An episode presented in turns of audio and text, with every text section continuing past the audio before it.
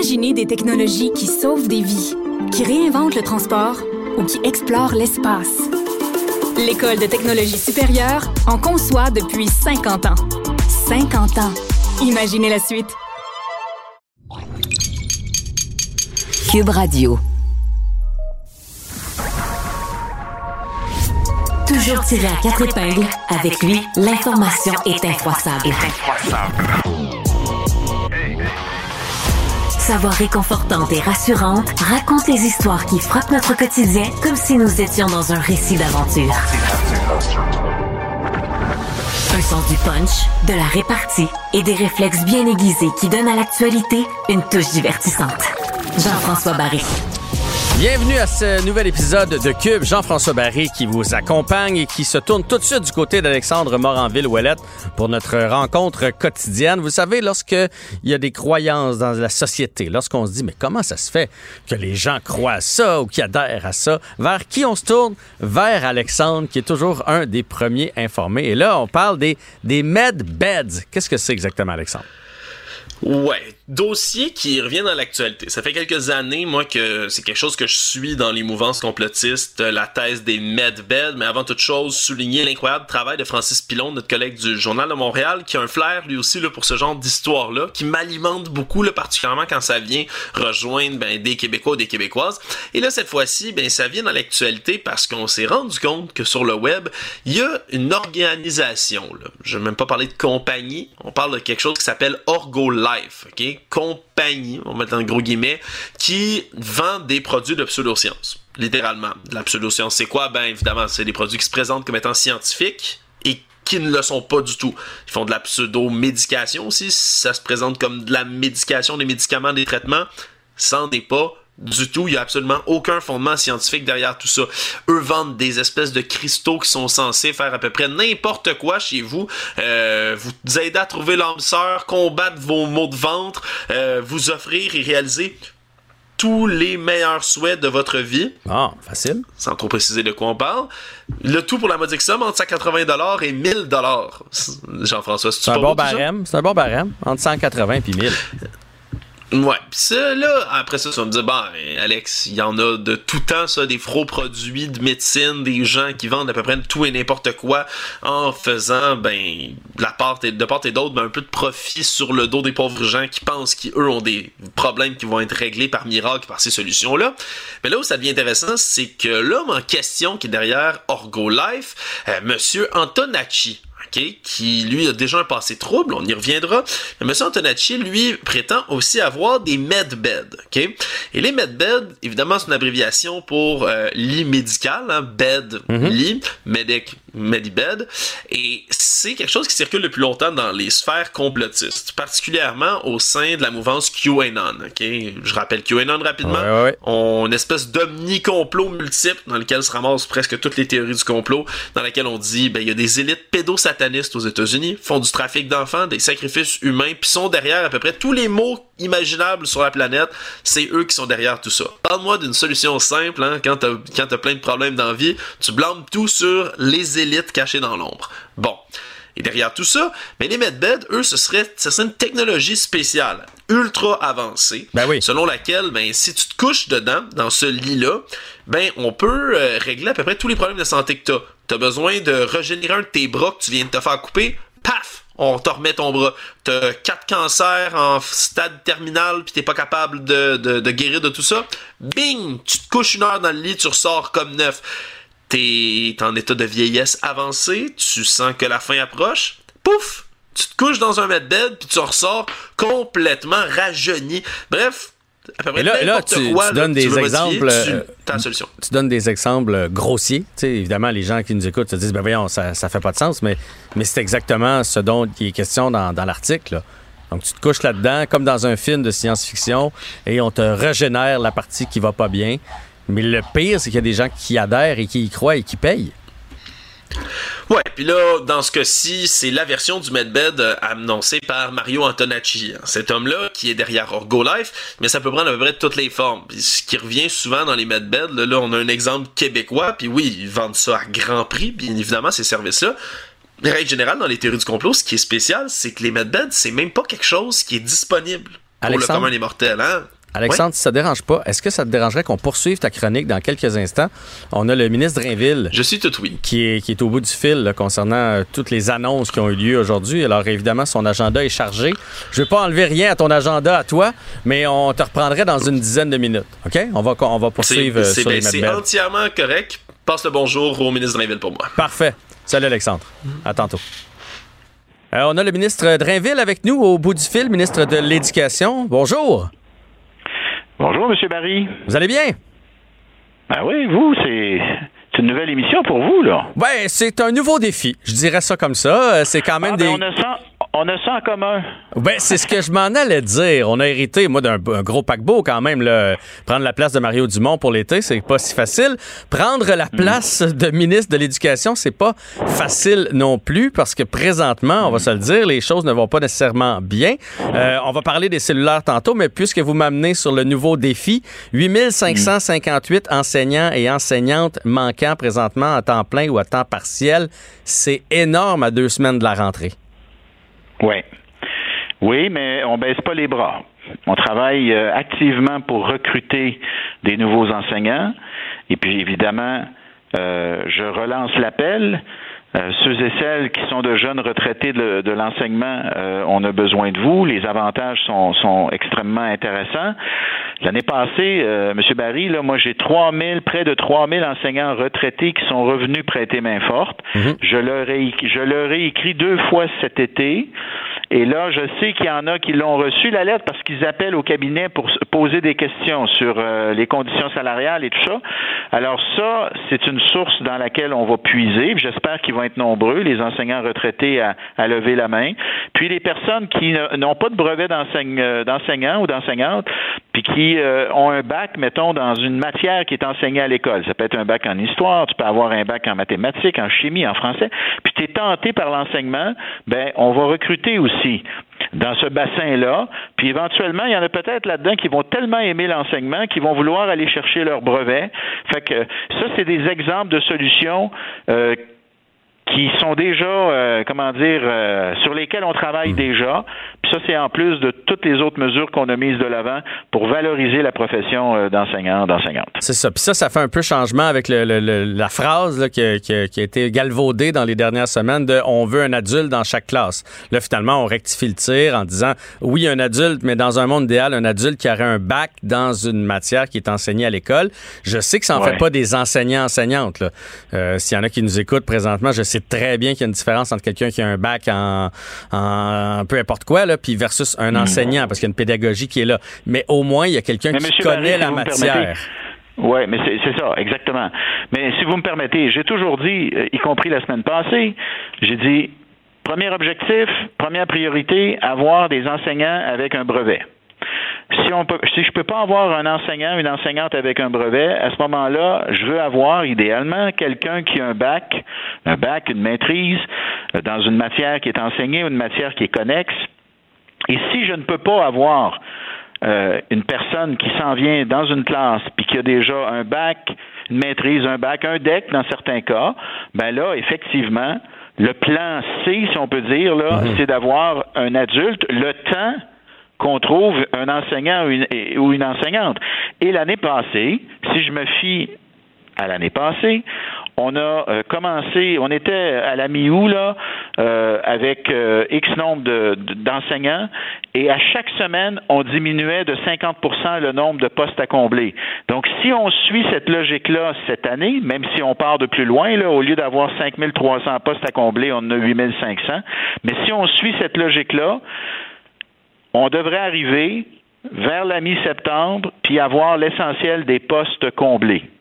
C'est pour ça que je suis relativement confiant. Mhm. Je veux pas vous comprenez? Oui, je, je veux pas euh, avoir l'air d'un jovialiste, puis je veux pas faire à croire aux gens euh, des choses qui, euh, je veux pas prendre des engagements que je ne peux pas livrer. Mais ce que je peux vous dire, c'est qu'on travaille vraiment très fort, les centres de services, les directions d'école, les équipes écoles.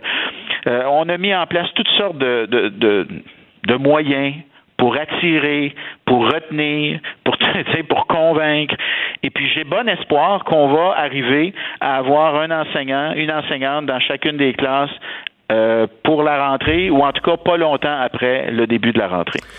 Et M. Drinville, si je peux me permettre, là, là on est pris avec ce problème-là, là, parce que j'entends des enseignants, évidemment, qui sont pas contents. Euh, les gens qui vont aller prêter main forte euh, présentement, qui ont des bacs ou qui, euh, qui, qui, reviennent après leur retraite ou peu mhm. importe, là, mais il faut les accueillir parce qu'ils sont là pour les bonnes raisons, sont là pour les jeunes. On est devant le problème. C'est sûr que dans un monde idéal, on n'aurait pas cette problématique-là, mais là, on l'a. Fait qu'il faut, il faut faire mhm. en sorte que tout le monde ait une bonne rentrée scolaire. Les enseignants de formation, les enseignants non qualifiés et surtout les jeunes. Reste que ça, ça va prendre du temps. Il euh, n'y a pas 56 000 façons. Il faut admettre plus d'étudiants, étudiantes euh, qui vont devenir enseignants, enseignantes. Il faut valoriser la profession. Mais ce que j'ai envie de vous demander, c'est comment ça se fait qu'on n'a pas vu venir ça? Est-ce que vos prédécesseurs ont un peu euh, dormi sa switch? Ouais, vous savez, j'ai pas tellement le goût de, de lancer des d'accabler mes prédécesseurs. Euh, honnêtement, les gens qui nous écoutent, euh, Jean-François Barry, moi, je, pense que les parents en particulier, ce qu'ils veulent savoir, c'est est-ce que tu travailles pour régler le problème? Mm-hmm. Est-ce que tu es en train de regarder toutes les solutions? Puis la réponse, c'est oui. Et tu sais, puis est-ce que vous travaillez en équipe? Avec les centres de services, les, les, les enseignants. Des fois, tu as des enseignants qui sont encore dans les écoles, ils n'ont pas pris leur retraite. Là. Il leur reste encore une couple d'années, mais ils ont, ils ont côtoyé d'autres enseignants qui, eux, ont quitté pour la retraite. Ça se peut. Tu peux, à un moment donné, rappeler euh, ta bonne chum là, du temps là, qui, qui a pris sa retraite euh, il y a, il y a pas si longtemps que ça, là, il y a quelques années. Elle a, encore, elle a encore la piqûre, la passion de l'enseignement. De la convaincre de revenir, là, mettons, là, pour faire, euh, je sais pas, moi, une journée par semaine, Jean-François, déjà, ça nous aiderait beaucoup. Pourquoi? Mhm. Parce que tu as beaucoup d'enseignants qui font quatre jours sur cinq. Fait que moi, j'ai besoin pour la cinquième journée, j'ai besoin d'un suppléant. Vous me, vous me suivez? Ah, je vous suis très, très bien. Fait que quand je dis qu'il nous manque en date de la semaine dernière 8500 on on va arrondir là, 8500 enseignants, c'est ça qui me manque, 8500 enseignants. Bon, là-dessus il m'en manque là un petit peu moins que 2000 qui sont des essentiellement des des, des, des réguliers là, des réguliers temps plein. Le reste c'est des temps partiels.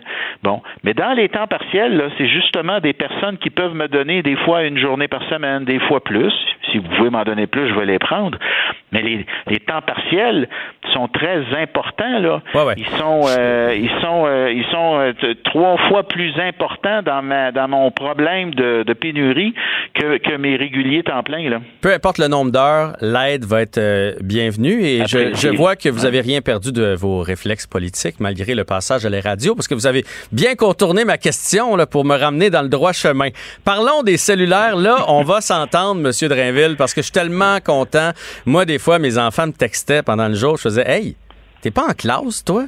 Qu'est-ce que tu fais avec ton cellulaire? Moi, le cellulaire en classe. Alors, très heureux de savoir qu'on va interdire le cellulaire dans les classes.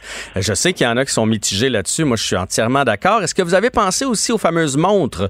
Parce que, tu sais, maintenant, avec les montres intelligentes, si le téléphone est dans un petit bac en dessous du bureau du professeur, ça se peut que la montre, elle, continue de fonctionner. Oui. Alors, vous posez des excellentes questions. Je, oui, on, c'est sur la table à dessin et on va rédiger la directive qui va être par la suite acheminée au Conseil des ministres. Et entre le moment où on va euh, la rédiger, et ça c'est maintenant. Et le moment où on sera prêt à la rendre publique dans sa forme finale, il va se passer encore un petit peu de temps. Fait que laissez-moi un petit peu de temps, Monsieur Barry. Là. Laissez-moi un petit peu de temps, mais je suis très conscient de la, de la, comment dire, de l'enjeu. Mhm. Fait que donc c'est ça. ce que j'ai lu, c'est que c'est pas prêt pour euh, la rentrée scolaire. Là. Ça, faut que ça soit approuvé, rédigé. Ben donc ça va aller ben alentour de le plus vite possible. Mhm. Le plus vite possible. Mais vous savez, Jean-François Barry, les conseils d'établissement, sur lesquels siège le personnel scolaire, euh, sur lesquels siègent euh, les parents, puis même au secondaire, les élèves ont le droit de siéger là. Les conseils d'établissement, ils peuvent l'interdire, le cellulaire, déjà. Là. Ben oui. Il y a des écoles qui l'ont fait. Ça fait partie du code de vie. Ils ont décidé de se saisir de cette question-là, puis ils l'ont voté. Ils ont voté que dans leur école, le cellulaire est interdit. Bon, dans la classe, il y en a. Je pense qu'il y en a qui ont même interdit le cellulaire point, y compris dans les dans la salle de récré, puis euh, à la cafétéria, puis tout le reste. Bon, ça là, les conseils d'établissement, ils l'ont déjà ce pouvoir-là. Alors s'il y en a, Jean-François, là, qui sont pas, qui trouvent que je vais pas assez vite, là, ben, saisissez-en votre conseil d'établissement. Mais amenez-le à l'heure du jour. Dites-les, moi, je veux que l'école interdise le cellulaire. J'ai pas besoin d'attendre après le ministre pour ça. Parfait. Message reçu, j'espère Ah que ça va se rendre. Est-ce que quand même, puis là, je sais que le temps nous, nous bouscule un peu, là, est-ce que quand même, il n'y a pas un triste constat de faire tabarnouche, il n'y a pas d'éducation à la maison qui se fait avec le téléphone cellulaire? Si tu ton professeur parce que ton téléphone dans les mains, ça veut dire que probablement que quand ta mère te parle, ton père te parle, tu fais la même chose à la maison. Puis là, là, on en revient au savoir-vivre, on en revient à l'éducation parce qu'un jour, tu, tu vas être sur le marché du travail, ton boss va te parler, tu pourras pas avoir tes, euh, tes AirPods dans les oreilles ou ton téléphone dans les mains. là. Exact. Puis, tu sais, vous parliez tout à l'heure de votre euh, votre enfant. Moi, j'en ai eu trois. Puis, comme vous, c'est arrivé qu'on me texte pendant le jour, là. Euh, puis, j'ai eu exactement la même réaction que vous. Je vais vous dire, on va philosopher un petit peu, là. Le fait qu'on envoie un signal comme société à nos enfants, tu sais, c'est possible de passer une coupe d'heure l'avant-midi puis une coupe d'heure l'après-midi sans ton sel. Ça va peut-être nous aider pour le reste, Jean-François. C'est ce que je pense aussi. Hey, on est peut-être fait pour s'entendre, finalement. Peut-être qu'on est fait pour s'entendre. fait, que, fait que je sais pas, vous, vous êtes en onde jusqu'à quand, là? Je suis en onde encore pour euh, huit jours parce qu'après ça, Mario, euh, Mario Dumont revient et reprend sa place, mais je vais continuer d'être collaborateur Ben, à son écoutez, émission. moi, je. Ben oui, oui, ben oui. Moi, je pense que vous avez un bel avenir. Ah, ben vous êtes, vous êtes bien gentil. J'ai appris des meilleurs. Je vous ai écouté pendant longtemps. Non, non, mais je suis sérieux. Ben, pense je suis vous avez- sérieux, moi vous aussi, une je vous écoutais. écoute, Puis vous êtes, euh, vous, avez, vous avez une bonne écoute, puis vous êtes, euh, euh, tu sais, c'est décontracté, on jase là, tu sais, c'est pas stressant. Je pense que ça doit être agréable pour l'auditeur de vous écouter. En tout cas, moi, j'ai bien apprécié cette première entrevue avec vous, puis ça me fera plaisir d'en faire d'autres, euh, Monsieur Barry. Ben, vous êtes bien gentil et bonne chance avec toute cette réforme dans le monde de l'édu- de l'éducation parce qu'il faut que les professeurs soient heureux, que les jeunes soient heureux. C'est un, trésor qu'on a, l'éducation, euh, nos écoles publiques particulièrement, puis faut en prendre soin.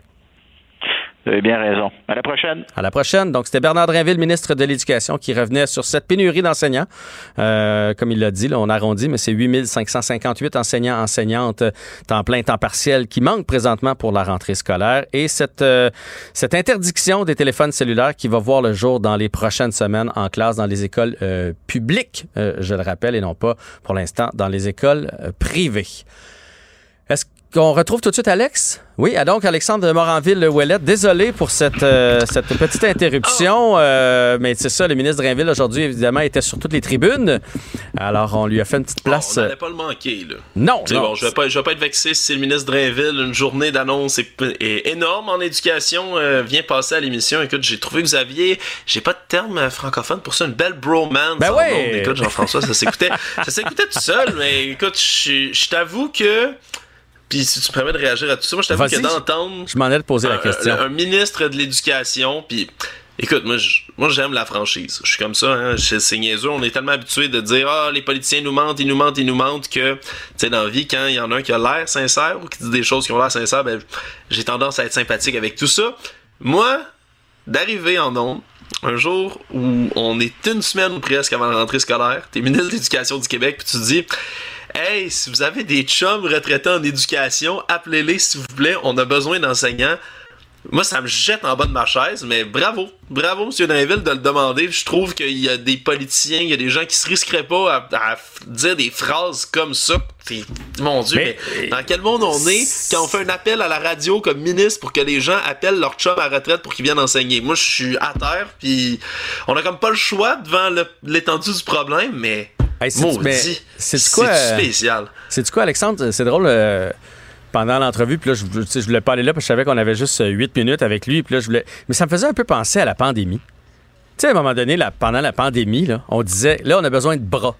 Là, présentement, je sais pas si c'est des bras ou des cerveaux ou des, des, paires de lunettes qu'on a besoin, là, parce que euh, l'image du professeur en avant, mais, mais c'est un peu la même chose. Là, c'est une situation de crise. Tu sais, quand je disais, je sais que les professeurs de profession, les enseignants de profession sont pas contents présentement. Reste que là, faut tout être main dans la main parce qu'il y a un problème. On aura beau chialer contre les professeurs qui sont pas diplômés, on, est face à un problème. Puis en société, il faut passer à travers. Peu importe qui va aller donner un coup de main.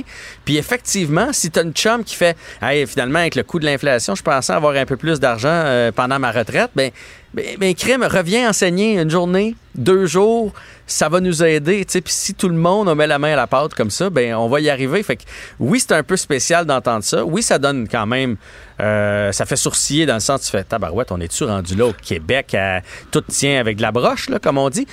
Reste que là, c'est une situation qui est exceptionnelle, qui est urgente, puis il faut trouver toutes les façons du monde de la régler. Ouais, en même temps, euh, je sais pas, je suis peut-être une mauvaise langue. Tu vas peut-être me dire, ouais, mais ça prenait du temps évaluer tout ça. Je sais pas exactement ce que M. Drainville t'a répondu, mais euh, de se rendre compte qu'il manque 8500 personnes une semaine avant la rentrée. Une semaine. Il n'y avait ah. pas l'été au grand complet. En juin, on n'aurait pas pu faire un appel à l'ordre en disant Hey, il va nous manquer du monde d'enseignement, s'il vous plaît, venez-vous-en. Je comprends là, que les enseignants non qualifiés, c'est là depuis un bout, mais d'arriver une semaine avant la rentrée et de dire Hey, il en manque 8500 en passant tout le monde. Est-ce que vous avez des amis à retraite? Ça, ça je l'ai posé la question. J'ai même posé sur le, le passé. Euh, parce que, je veux dire, on le voyait venir. ceux qui avaient tant d'années d'ancienneté, c'était facile de compter. Et ils vont partir, ils vont en manquer un méchant paquet. Mais, euh, mais bon, c'est un politicien. Il, il a détourné, il, a détourné tout ça. Puis honnêtement, je trouvais, je trouve que présentement, on est devant la situation. Là. Quand même qu'on cherchera des coupables, ça va pas faire avancer le dossier. Fait que j'avais plus envie d'aller de, vers les solutions ah, que, que, pour euh, vers le pointage de doigts. Puis tu sais, pour vrai, là, moi, je suis allé voir sur ma commission scolaire s'il manquait pas des profs. Tu sais, moi, j'ai un un peu atypique, comme bien les gens dans le showbiz. Je me suis dit, hey, moi, j'irais une journée semaine. Tu sais, je peux pas être professeur, mais j'enseigne à l'école de l'humour. J'adore ça. J'enseigne avec l'UDA. J'adore ça. Je trouve ça le fun d'être avec les jeunes. Je trouve ça motivant, rafraîchissant. Je me disais, si je peux aller donner un coup de main, je veux dire, je suis quand même pas pire pour raconter des histoires je peux pas enseigner euh, quelque chose de compliqué, mais si je, si je pouvais aider, euh, donne-moi l'histoire, euh, donne-moi de la géo, je suis capable de faire ça à un petit groupe, tu sais. Si je peux aider, mettons un professeur qui fait quatre jours sur cinq, aller faire l'autre journée.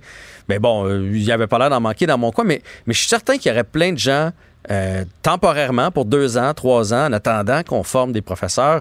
Euh, tu sais, je pense à tous les, écrivains, ils sont capables d'aller enseigner. Souvent, ils ont passé par le programme Arts et Lettres. Les gens qui sont en théâtre, euh, même chose. Tu sais, le, français. Bref, je suis certain qu'il y a plein de monde qui peuvent se retrouver dans les écoles. C'est pas parfait. C'est pas des enseignants de, de formation. mais s'ils peuvent, mettons, aller appuyer un professeur qui fait quatre jours sur cinq, faire l'autre journée, mais ben, tu sais, c'est tout le monde ensemble, on va réussir à s'en sortir. Je suis extrêmement d'accord avec toi, Jean-François. Je pense que, comme tu le dis, on est devant une situation de crise, faut la régler du mieux qu'on peut. En même temps, moi, je suis pas le choix. Peut-être que je suis le chialeux de service, mais j'ai pas le choix de soulever l'incohérence du fait que là, on va être dans une sixième année de mandat de la CAQ de suite. C'est le gouvernement qui, qui a dit que leur priorité numéro un devant tout au monde, c'est l'éducation. Puis une semaine avant une rentrée scolaire, on se rend compte qu'il manque 8500 profs. Honnêtement, il y a quelque chose moi que je trouve incroyable là-dedans. Puis me manque. Puis si c'est pas eux, c'est les gens avant, c'est les prédécesseurs. Ils voulaient pas chialer contre personne d'autre, Monsieur Drainville. Mais ben, c'est Robert qui était là avant. vision. Peut-être que si ça, avait été quelqu'un d'un autre parti, il aurait été plus apte à, chialer contre, mais là, ben, c'est son collègue de travail. Fait que, bon. Ouais. Mais ceux qui... C'est difficile autour de ça. Mais ça, moi, j'ai hâte, je inquiet, moi, Jean-François, parce que je suis convaincu qu'il y a des gens passionnés qui vont aller aider, qui vont donner un coup de moins, que ce soit des écrivains, que ce soit toi, Jean-François, qui a, donné, qui a aidé pour une classe. Je suis convaincu que c'est des gens qui vont faire un bon travail, puis qui vont y aller par passion, par, euh, par soutien pour le reste de la société. Mais je t'inquiète, j'ai hâte de savoir ça va être quoi l'impact sur les jeunes. Parce mhm. que ça, on n'en parle pas beaucoup. Là, on veut patcher, on veut patcher, on veut patcher. faut absolument qu'il y ait des profs pour tous les élèves. Est-ce qu'on sait? Qu'est-ce que ça va avoir comme impact sur le développement de ces gens-là? Est-ce qu'on sait? Tu sais, moi, honnêtement, j'ai souvenir, Jean-François, de pas avoir eu toujours les meilleurs profs dans ma vie. Je pense que pour tout le monde, euh, des fois, là, une classe ou un cours, c'était plus difficile, c'était plus laborieux, dépendamment de la personne qu'on avait. Là, imagine, encore une fois, il y a plein, il y a toutes sortes de gens qui peuvent postuler pour ça, toutes sortes de gens qui peuvent se ramasser dans une classe, qui doivent en plus faire de la discipline. tu dois gérer un groupe de jeunes. Tu sais on sait-tu comment ces gens-là vont réagir? Est-ce qu'ils ont une formation adéquate pour ça? Pour la plupart du cas, non. C'est spécial. J'ai beaucoup. Ah non, euh, honnêtement, il va sortir des. Inédites. Le, temps plein me fait beaucoup plus peur que le temps partiel. Tu sais, je te disais tantôt, aller compléter une semaine. un professeur qui fait quatre jours, tu vas faire l'autre journée. Au moins, s'il y a des, cas problèmes, de la dysorthographie, de, la, de peu importe quoi, le professeur qualifié va être capable de le voir dans les quatre autres journées. Tu sais. Euh, mais les temps pleins, ça, ça me fait vraiment peur. Et ce que moi, ce que j'ai peur, c'est comment ça va être enseigné. Sais, parce qu'il y a un espèce de code de conduite. Il y a des choses. Mettons que tu prends l'histoire, euh, tu sais, puis là, je vais le dire comme ça parce que il me semble qu'à chaque année, les enfants voient ça, là, des, des Premières Nations. Tu sais, là, ils, ils nous expliquent les maisons en terre cuite, puis les nomades, puis les sédentaires. Tu sais, tu, tu, tu sais, non, mais à chaque année, ça, ça revient. Il l'a en troisième année, quatrième année, cinquième année. Des fois, moi, je faisais, OK, on l'a vu, là, cette histoire-là. Il me semble qu'on pourrait enseigner d'autres choses. Mais bref, mettons que tu te retrouves à enseigner ça, tu peux pas dire n'importe quoi aujourd'hui, là. Tu peux pas dire... Euh, il y a des termes que tu peux plus dire. Y a des, tu peux pas donner ta, ton, ton, ta propre opinion là, de dire. Euh, Ben euh, les Québécois, les, les Français sont arrivés, ils se sont débarrassés. Là, tu comprends? Tu peux, tu peux pas commencer à dire des affaires comme ça. Fait que j'ai comme l'impression qu'à un moment donné, il va sortir des histoires de professeurs qui se sont peut-être mal exprimés, entre guillemets. Voilà. À suivre. Jean-François, je vais aller plus loin encore. T'as raison. Je suis- entièrement d'accord. Puis j'ai, c'est parce qu'on rit que c'est drôle. Encore une fois, c'est, j'ai, peur pour certains individus. On sait pas exactement. Puis j'imagine qu'on va quand même essayer de faire un tri pour savoir si les candidats sont bons ou pas. j'ose espérer.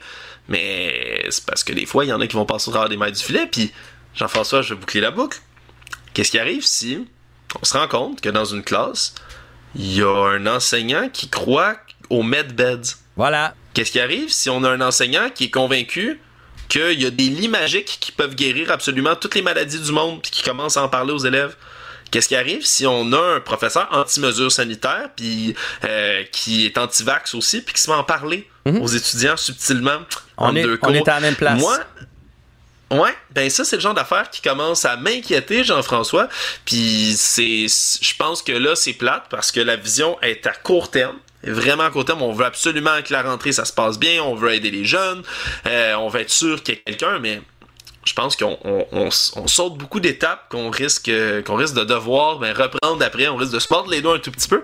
C'est dommage parce que ben il, en tout cas moi j'en, j'en connais toute une panoplie hein, de croyances euh, un, Ouais. des croyances complètement fausses qui sont retransmises par bien des gens en ligne, par bien des gens dans notre société qui malheureusement ben, sont tombés en proie de la désinformation. Si ça ça commence à se ramasser d'un classe aux, aux étudiants, là, on fait un scénario évidemment pessimiste toi puis moi, mais il suffit qu'il y ait quelques cas de ça, honnêtement, pour que ça fasse Allez. dur ben raide Sur 8558, il s'agit qu'il y en ait 8. Toutes les, les 8550 vont être parfaits, mais les 8 autres vont faire un, dommage dont on va entendre parler. Euh, il faut absolument que tu termines ta chronique. Fait que je te donne un deux minutes pour reprendre où tu étais rendu, parce qu'on parlait tantôt des medbeds, donc euh, euh, de, de cet homme dont j'oublie le nom, là, euh, qui, qui donc lui dit qu'il y a des lits pour guérir, euh, qu'on peut euh, s'installer là-dessus et guérir à peu près n'importe quoi. C'est ici qu'il faut que vous entendiez ce genre de choses-là et non pas dans les classes de vos Voilà. enfants. Si vous l'entendez, c'est inquiétant. J'expliquais que les medbeds, ben, c'est un espèce de remède comme ça miracle, une machine qui servirait, là, puis selon les mouvements complotistes les plus profonds au sein de QAnon, entre autres, ben, l'état profond, hein, le deep state, les élites qui manipulent le monde en secret, eux auraient accès à ça, des medbeds. Il y aurait des lits spéciaux qui permettent de tout guérir comme ça, mais évidemment, ne les partageraient pas avec la population. Que ce soit juste parce une technologie avancée ou même d'autres qui pensent que ce serait même tu lié à des aliens quelconques, ben ça, on le permettrait pas au public de l'avoir. Le problème, c'est que pour à peu près tout ce qui est leader complotiste, leader de secte ou autre maître de la désinformation dans la vie, quand t'as des gens qui te suivent, ben il faut que tu m'en que tu fasses des promesses. Ces promesses-là, lorsqu'elles sont pas respectées ou pas remplies, ben, tu les repousses à plus tard. C'est exactement ce qu'on fait du côté, par exemple, de la fausse reine du Canada, Romana Didulo, cette femme qui est une influenceuse QAnon avec au-dessus de, de 100 000 suivants sur Telegram, entre autres, qui fait le tour du Canada en promettant qui mieux mieux toutes sortes, euh, évidemment, de, de, de promesses qui sont complètement fausses. Elle se présente comme la reine du pays. Elle dit aux gens d'arrêter de payer leur, leur électricité, arrêter de payer leur hydro, arrêter de payer l'eau courante. Elle dit ça à ses suivants. Ce qu'elle dit aussi, au travers de tout ça, c'est Ah, on a des medbeds, nous, puis on va vous les rendre disponibles. Ça s'en vient là, très bientôt. Soyez, pru- soyez prêts, là. Puis au travers de ça, c'est qu'il y a toujours des tragédies qui arrivent. Tout comme elle a des suivants, cette femme-là. Elle, c'est un exemple que je donne parce qu'il y a d'autres de ces influenceurs-là, du mot- des mouvements complotistes, mais il y a beaucoup de ces suivants qui ont arrêté de payer leurs taxes, qui arrêtent de payer leurs impôts, qui arrêtent de payer leur hydro, puis qui se ramassent à la rue. Puis là, dans ce cas-ci, il y a des gens qui, je l'ai déjà lu moi-même dans des publications sur Telegram, de gens qui la suivent, il y a des gens qui arrêtent tout simplement leur traitement pour des maladies graves qu'ils ont.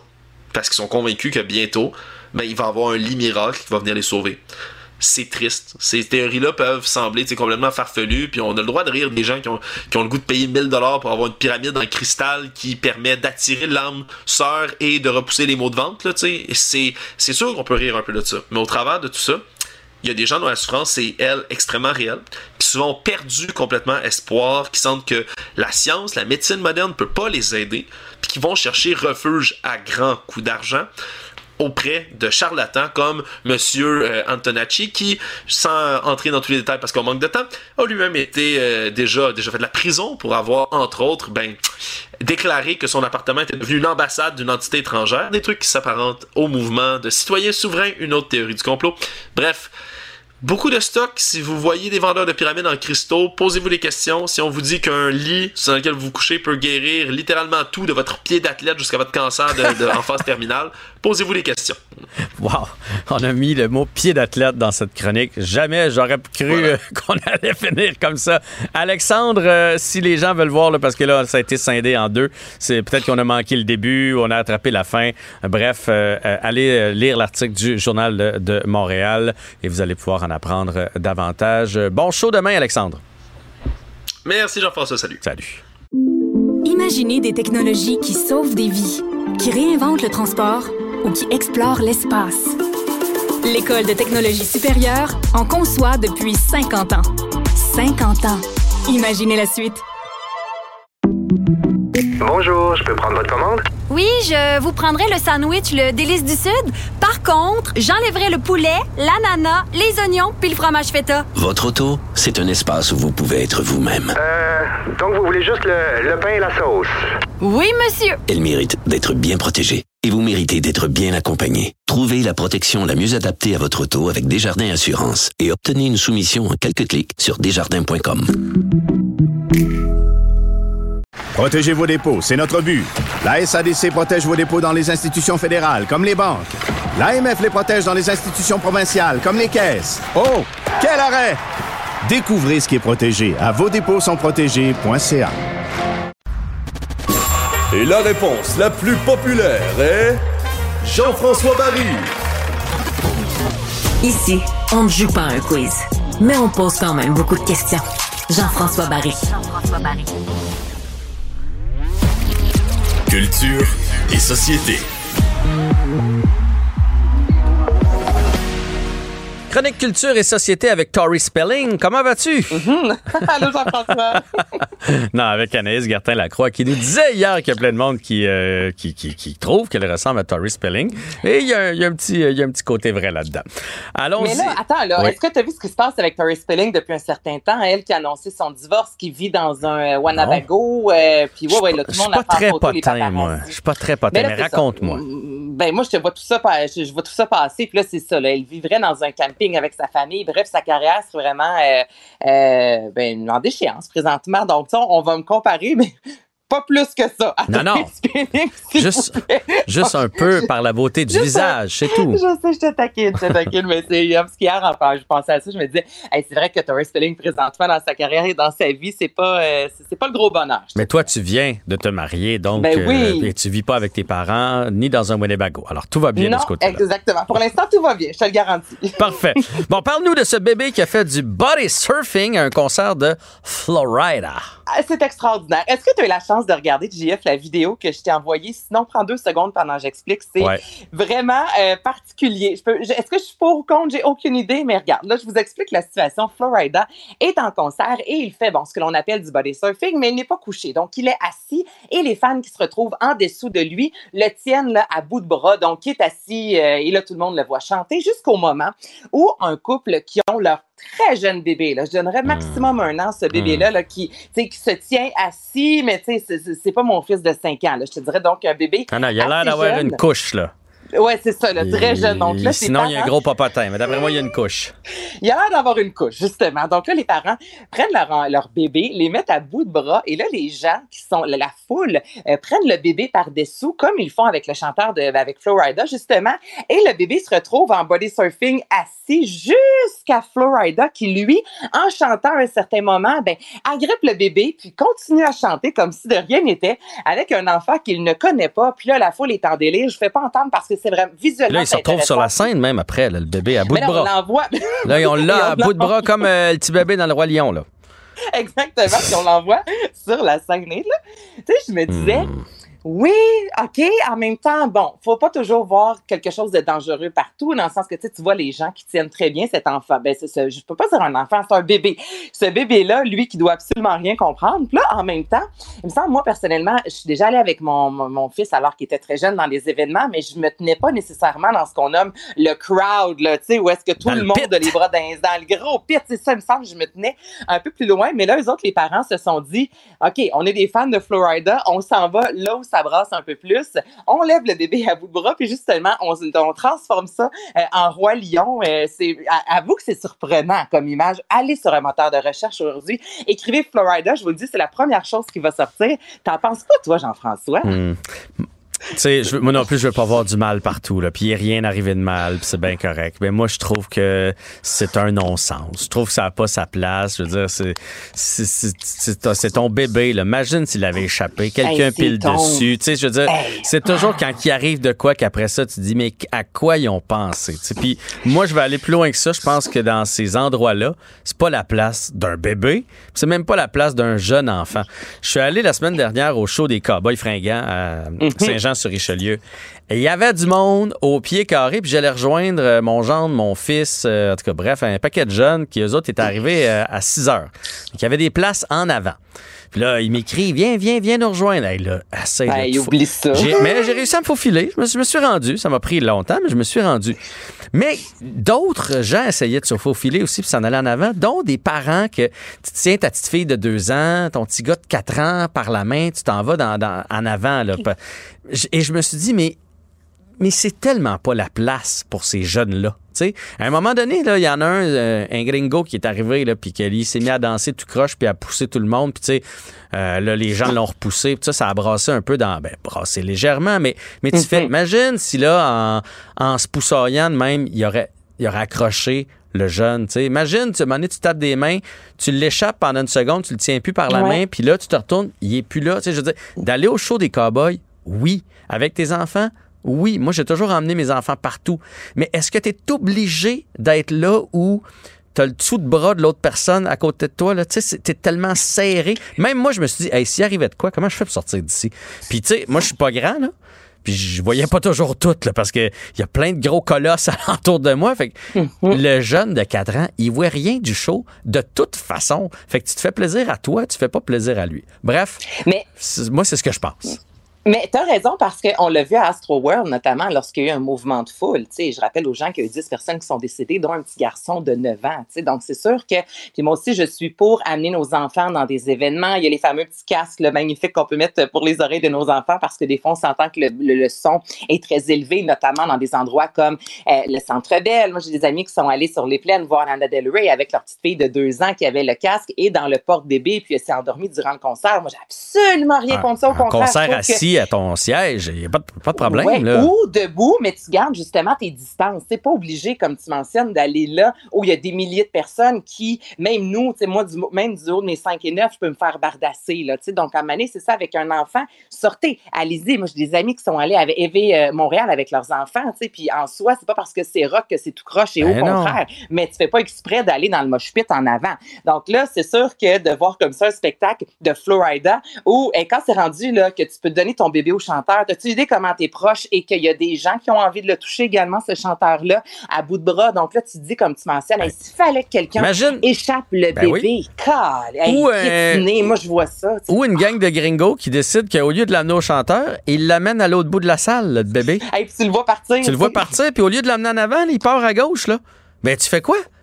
Tu T'as aucun contrôle. es complètement démuni, là. Fait qu'en tout cas, moi, je trouve que c'est de jouer avec, avec le feu. Puis de toute façon, euh, cet, en- enfant-là, euh, cet enfant-là, il s'en souviendra jamais, là, à l'âge. Ben, il s'en fais- souviendra jamais. C'est juste particulier. Tu sais, honnêtement, violent en couple, au pire, la blonde, elle va dire, prends, moi, j'y vais, puis vas-y en faire du body surfing. Mais ton enfant qui a peut-être un an, je- c'est ça. Il n'est rien arrivé et tant mieux. Mais en voyant ces images-là, j'étais là, j'ai pas le choix d'en parler. C'est, j'ai jamais vu ça. Puis, j'en ai vu des événements, là, mais un bébé d'environ un an se ramasser sa scène et faire du body surfing et se retrouver dans les bras du chanteur, puis que lui continue à chanter comme si de rien n'était.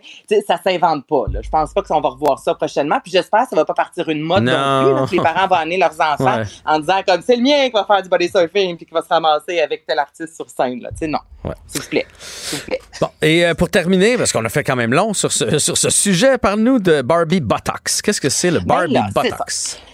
Parce qu'à tous les jours, il y en a-tu des tendances sur TikTok? hein? Moi, là, honnêtement, là, ça à chaque jour ou presque, je regarde ça, je me dis, ben, condom, une autre tendance, ben, condom, une autre tendance. Et là, le Barbie Botox, en fait, euh, bon, tu comprendras que le but, c'est de ressembler à une Barbie au maximum et c'est d'allonger son cou, Jean-François, et d'affiner ses épaules pour ressembler au maximum à la poupée. Et là, il y a de plus en plus euh, de jeunes filles qui font la, qui- c'est vraiment une chirurgie. Écoute, là, ça prend quelques, ça, ça, ça, ça se compte en heures, là, euh, faire ça parce que plusieurs injections, ça coûte plus de 1000 euros et il y a un certain danger parce qu'on vient notamment piquer dans ce que l'on nomme les trapèzes et souvent, ce sont des gens qui ont vraiment des gros maux de dos qui vont euh, utiliser cette technique-là pour détendre justement les muscles du dos. Au même titre a des gens qui se font piquer, qui se font mettre du botox dans la mâchoire, des gens qui ont tendance à, à grincer des dents là, la Mhm. nuit. Donc, tu sais, Mhm. le botox, souvent, on va se dire c'est juste pour le front, mais euh, il y a des vertus quand même. Tu sais, à la base, c'était vraiment pour la médecine et ça peut venir aider lorsqu'on a des douleurs. Donc là, ces gens-là se font piquer alors qu'elles n'ont pas de douleur,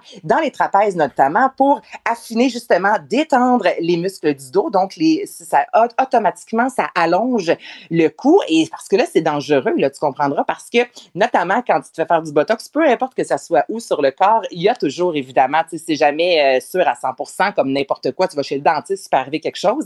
Sauf que là, on parle, il y a plusieurs médecins qui ont pris la parole, notamment sur CNN, disant c'est parce que là, il y a des risques de paralysie. C'est parce que là, tu te fais jouer dans le dos. Si c'est euh, quelqu'un euh, ben pas tout croche, mais tu sais, Ah ouais. c'est vraiment un médecin. Il faut pas juste que ça soit une technicienne qui qui dit moi, je suis capable de te le faire. Non. Il dit là, c'est parce qu'on joue dans le dos. Des fois, ça peut presque être proche de la colonne. On commence pas à se faire piquer par n'importe qui. Tu comprends? Et donc là, eux autres qui appellent justement à la vigilance, disant tout d'abord, vous êtes belle comme vous êtes, puis au-delà de ça, c'est non seulement c'est dispendieux, mais c'est parce qu'il y a un point de non-retour et ça peut réellement causer une paralysie si la personne pique à des endroits euh, qui sont euh, très dangereux, justement. Donc, le, Barbie Botox, la nouvelle tendance pour euh, ressembler. Il y a positif hein, dans ce film-là, mais évidemment, il fallait s'y attendre que tout ce côté-là plus superficiel de la grande blonde ultra mince euh, au gros sein et tout ça, ben c'est sûr que ça fait partie aussi euh, de, de, de ce avec quoi on a été élevé, là, cette pression-là euh, populaire qui revient malheureusement et plusieurs tentent de ressembler à Barbie à nouveau. Oui, mais souvenez-vous qu'il y avait des études qui ont, qui ont été faites, puis que si Barbie existait vraiment, elle pourrait pas se tenir Elle debout. tiendrait pas debout. Elle tiendrait pas debout. Elle tomberait par en avant ou par en arrière. Elle a les jambes trop fines. Il y a- ça, ça, C'est fon- ça, ça tu fonctionne pas, sa charpente. Alors, essayez pas de lui euh, ressembler. Écoute, Anaïs, on va euh, se quitter euh, avec un peu de Florida. Si ça te tente de pitcher ton bébé dans les airs et de faire du body Ben, je, surfing. vais, je vais me retenir. Je vais garder ça bon. pour moi. Je vais me retenir. C'est bon, ça? Salut, à demain. Salut, Jean-François.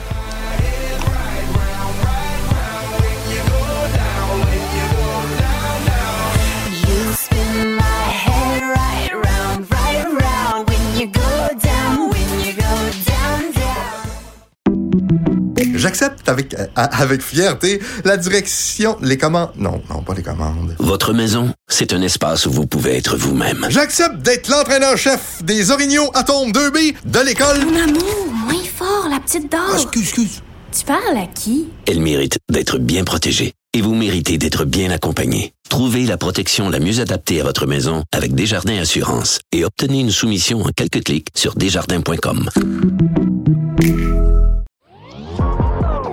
Jean-François Barry. Son sens de la répartie et ses réflexes lui permettent de rebondir sur l'actualité en toute aisance. Il y a une lettre euh, dans la section opinion du Journal de, Montréal qui a été euh, signée aujourd'hui par euh, Robert Durocher, enseignant de sciences retraité du secondaire et auteur du livre Enseigner avec passion. Et dans cette lettre-là, qui est parue dans le Journal de Montréal, on nous dit un peu que euh, ça prendrait de l'aide de la maison, disons ça comme ça. Euh, à un moment donné, il faut que les parents interviennent au niveau du cellulaire, au niveau du savoir-vivre, au niveau de la lecture, au niveau de la qualité du français. On peut pas toujours tout pelleter dans la cour de l'école. Donc, on va en discuter avec Monsieur Durocher. Bonjour. Bonjour, Monsieur Paris. On en, on en pèle pas mal dans la cour de l'école. Et là, pas dans la cour d'école, mais dans la cour de l'école. Ah Euh, On a un bel exemple aujourd'hui avec les cellulaires. J'osais tantôt, euh, je discutais avec euh, le ministre de Drainville, puis je disais, tu sais, à un moment donné, il me semble qu'il y a un peu d'éducation qui devrait être fait à la maison aussi. Tu sais, c'est beau, euh, c'est oui. beau, c'est beau le interdire en classe, mais si on le permet à la table à la maison, si euh, c'est permis que nos enfants jasent avec nous autres tout en étant en train d'entretenir une autre conversation sur leur téléphone, il y a un manque de savoir-vivre, puis c'est un peu ce que vous dénoncez dans votre lettre ce matin. Oui, euh, vous savez, d'entrée de jeu, moi, je, je, je vous dis que la majorité des, euh, des parents appuient les profs. Mais le problème, c'est qu'il y a certains parents qui ne savent plus quoi faire eux-mêmes. Et euh, ils ne trouvent pas de solution, ils ont, ils ont de la difficulté à identifier le problème. Et là, mais le- l'école doit faire en quelques mois ce que les parents n'ont pas réussi à faire en plusieurs années. Et euh, ça, ben là, ça crée évidemment des, euh, des problèmes dans les classes. Le climat d'apprentissage et d'enseignement est de plus en plus difficile. C'est la première cause, selon moi, de la pénurie d'enseignants.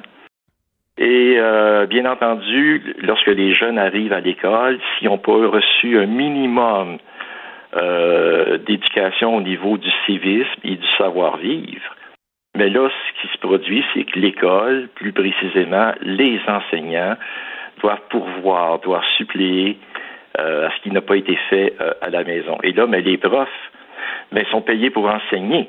Ce ne sont pas des. euh, sont payés pour instruire. C'est sûr que l'école doit socialiser, doit éduquer. Elle a un rôle très important, ça j'en conviens. Mais les profs ne peuvent pas tout faire tout seuls. Ouais, ça a changé beaucoup. Moi, quand j'étais jeune, puis c'était déjà moins sévère quand moi j'étais jeune que quand mes parents étaient jeunes, mais c'était quand même strict à la maison, puis c'était strict à l'école. Fait que ça se balançait. Puis si je faisais quelque chose de croche à l'école, ben mes parents, la première des affaires, c'était qu'est-ce que t'as fait? Tu sais, c'était. Oui. Ils challengeaient pas le professeur ou, ou l'autorité à l'école.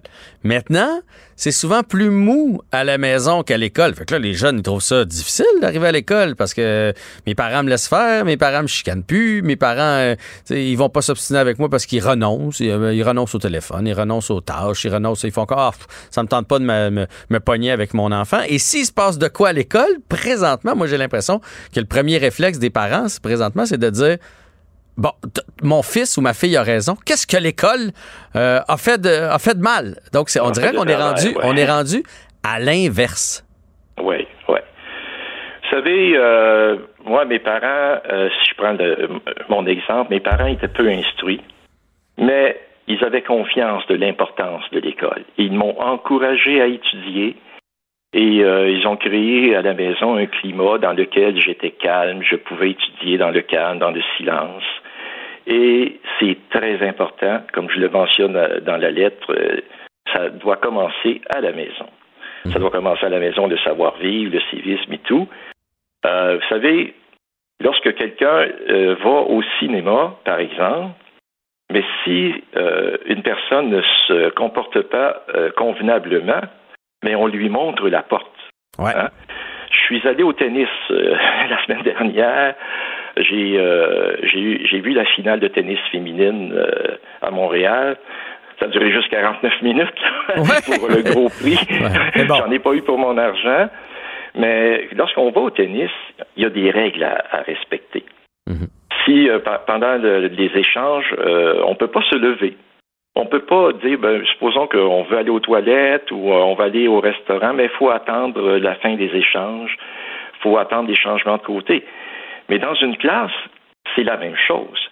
Or, le problème, c'est que les profs ont comme les mains liées face à ces problèmes, à, ces, euh, à des comportements perturbateurs. Moi, j'appelle les élèves perturbateurs. Euh, des élèves qui, euh, bien souvent, sont de mauvaise foi, ils, veulent, ils refusent de collaborer. Et là, mais ce, qui, ce qui arrive, c'est que ce sont les profs et les autres élèves qui payent pour ça. Ils, ils ne le devraient pas. Moi, ça, je déplore vraiment euh, cette situation-là. Moi aussi. Et, euh, allez-y. si le- si le ministre euh, optait pour dire, ben, dorénavant, euh, le- le- suivre les cours à l'école, c'est la priorité, ben, je pense que les, les, les- les profs ben, pourraient euh, reprendre l'autorité qu'ils ont perdue il y a plusieurs années.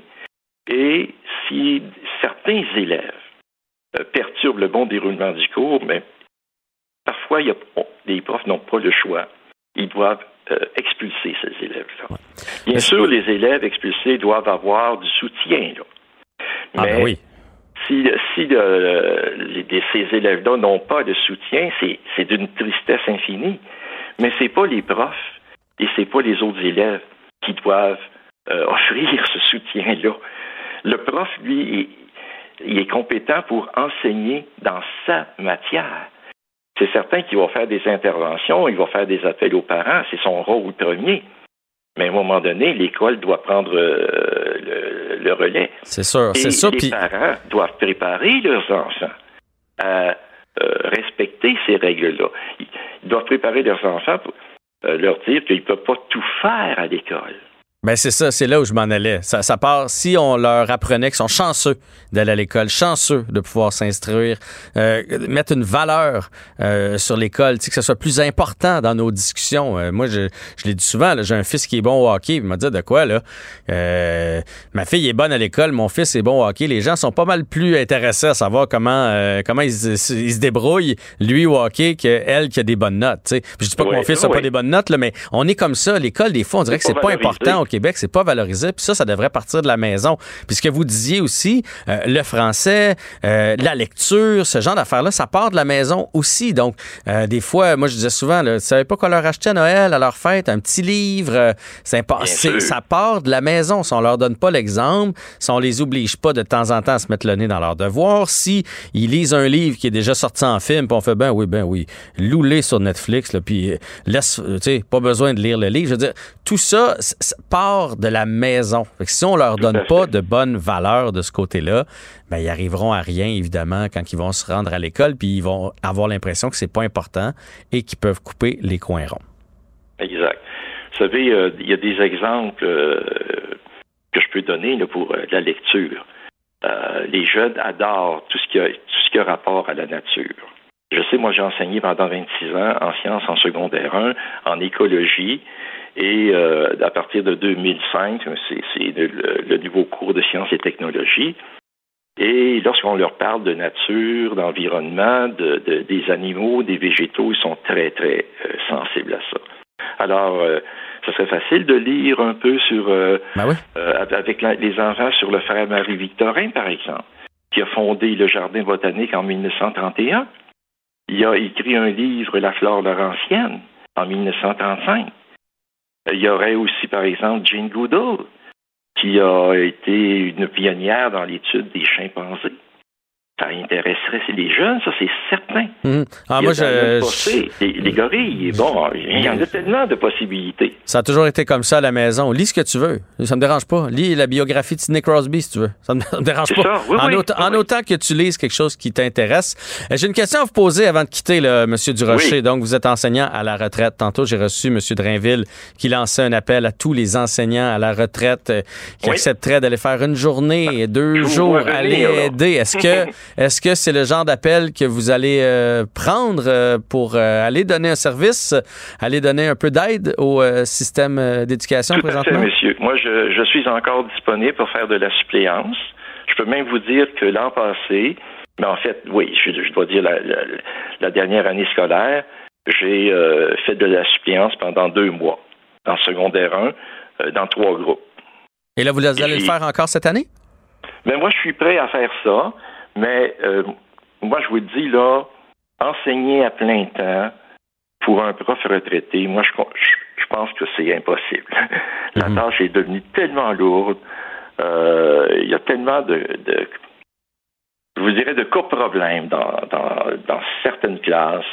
Le climat, il- parfois, il peut être tellement difficile que au quotidien, là, c'est trop exigeant. Mais euh, M. Drainville disait euh, on prend toute l'aide. là. Des fois, il y a des professeurs qui font quatre jours semaine, donc il manque une journée. Donc, ça, c'est le genre de choses que vous êtes prête à faire. Ben, donnez votre nom Bien parce qu'il en manque 8558. Je sais. Ça, c'est un drame national, hein, vous savez. Fait que c'est, je le déplore énormément. Ah, je suis bien d'accord avec vous, mais là, on a les deux mains dedans. Fait qu'il faut essayer de, de se sortir de ce drame-là, tout le monde ensemble. Fait que, ben, tant Ben, mieux si vous donnez quelques heures. Oui, puis euh, je, voudrais juste terminer. Tantôt, il y a une, euh, une, euh, grande amie à moi qui m'a appelé pour me remercier puis me féliciter pour la lettre. Puis elle, m'a dit qu'elle était à 120 d'accord, 120% d'accord avec moi. Et elle a dit une phrase toute simple, mais je pense que qui pourrait euh, aider grandement. C'est tout le monde doit se prendre en main. Je pense que. Ça résume bien. Robert Durocher, enseignant de sciences retraité du secondaire, mais qui va peut-être faire de la suppléance cette année, Bien et sûr. auteur du livre Enseigner avec passion qui revenait sur euh, cette lettre, qui nous dit, lettre ouverte dans le Journal de Montréal, qui nous dit dans le fond que ça part des parents, ça part de la maison, l'éducation au sens euh, large, euh, donc l'éducation, euh, le français, les mathématiques, mais aussi l'éducation, donc le savoir-vivre. Merci beaucoup, M. Durocher. Ça m'a fait plaisir, M. Barry. Au, revoir. Débusquer les arnaques. À la recherche d'indices, trouver des solutions. Pour lui, l'actualité est un jeu. Jean-François Barry. Les rencontres de l'heure. C'est une mesure de paresseux. Francis Gosselin. Qu'est-ce que tu fais d'envoyer de l'argent à du monde qui gagne 98 000 par année? tu? La rencontre, Barry Gosselin. Francis Gosselin, notre économiste, est avec nous. Et euh, Francis, on commence ça euh, avec une pénurie de porc à prévoir au Québec cet automne. On pourrait même dire que c'est un coup de cochon, euh, Oh. Jean-François Barry. Oh. Ça commence fort aujourd'hui. Euh, on, on attend effectivement à ce que l'industrie euh, diminue la quantité produite pour mettre un terme à la surproduction qui avait lieu euh, dans l'industrie du sport québécois. Donc, en tout, c'est 310 entreprises euh, québécoises qui auraient accepté une drôle d'entente, somme toute. C'est essentiellement le gouvernement qui va payer environ deux tiers, là, donc 50 millions de dollars des 80 millions de dollars qui vont être euh, qui vont être perdus dans le fond et tout ça ça va permettre de mieux équilibrer justement la production avec la véritable demande puis d'éviter d'avoir de la surproduction là, à long terme euh, au Québec. Mais ça, ça va faire monter le prix, j'imagine. Ben non, justement, comme c'est ce qui était un peu bizarre, honnêtement. euh, Je sais pas, manges-tu beaucoup de porc, toi, Jean-François? Pas tant que ça. Je vais être bien Ben, honnête. tu sais, je là. trouve ça. euh, puis moi, je je vais juste mettre ma casquette d'économiste un instant. Là, je suis pas un grand spécialiste du marché du porc, mais il me semble que s'il y a des enjeux de sous, de surproduction, ben, tu devrais faire payer les gens qui mangent du porc. Là, tu sais, c'est 50 millions d'argent public, dans le fond, de l'État québécois qui va être injecté dans cette industrie-là. Pourquoi ne pas faire payer ceux qui en mangent au lieu de faire payer euh, les végétariens, ceux qui aiment pas le porc euh, et ceux qui en mangent euh, trois fois plus que les autres? C'est un petit peu particulier comme mesure. Ça pour dire on, va diminuer d'environ 9 la, la, production totale. Et ça va devrait permettre là, à, ben, à tout le monde de bien gagner sa vie. Mais ce que ça veut dire en contrepartie, c'est qu'il y en a carrément qui vont fermer leurs opérations. Là. Il y a un article dans le Journal de Montréal qui relate que, que quelques fermes là, carrément cessent leurs activités porcines au Québec. Hmm. Bon, bon, on va suivre ça, mais c'est pas c'est pas des bonnes nouvelles pour ces gens-là, bien évidemment. On va parler des enseignants, c'est le dossier du jour et il y a un dossier dans le 24heures.ca qui nous dit combien ça gagne un enseignant au Québec?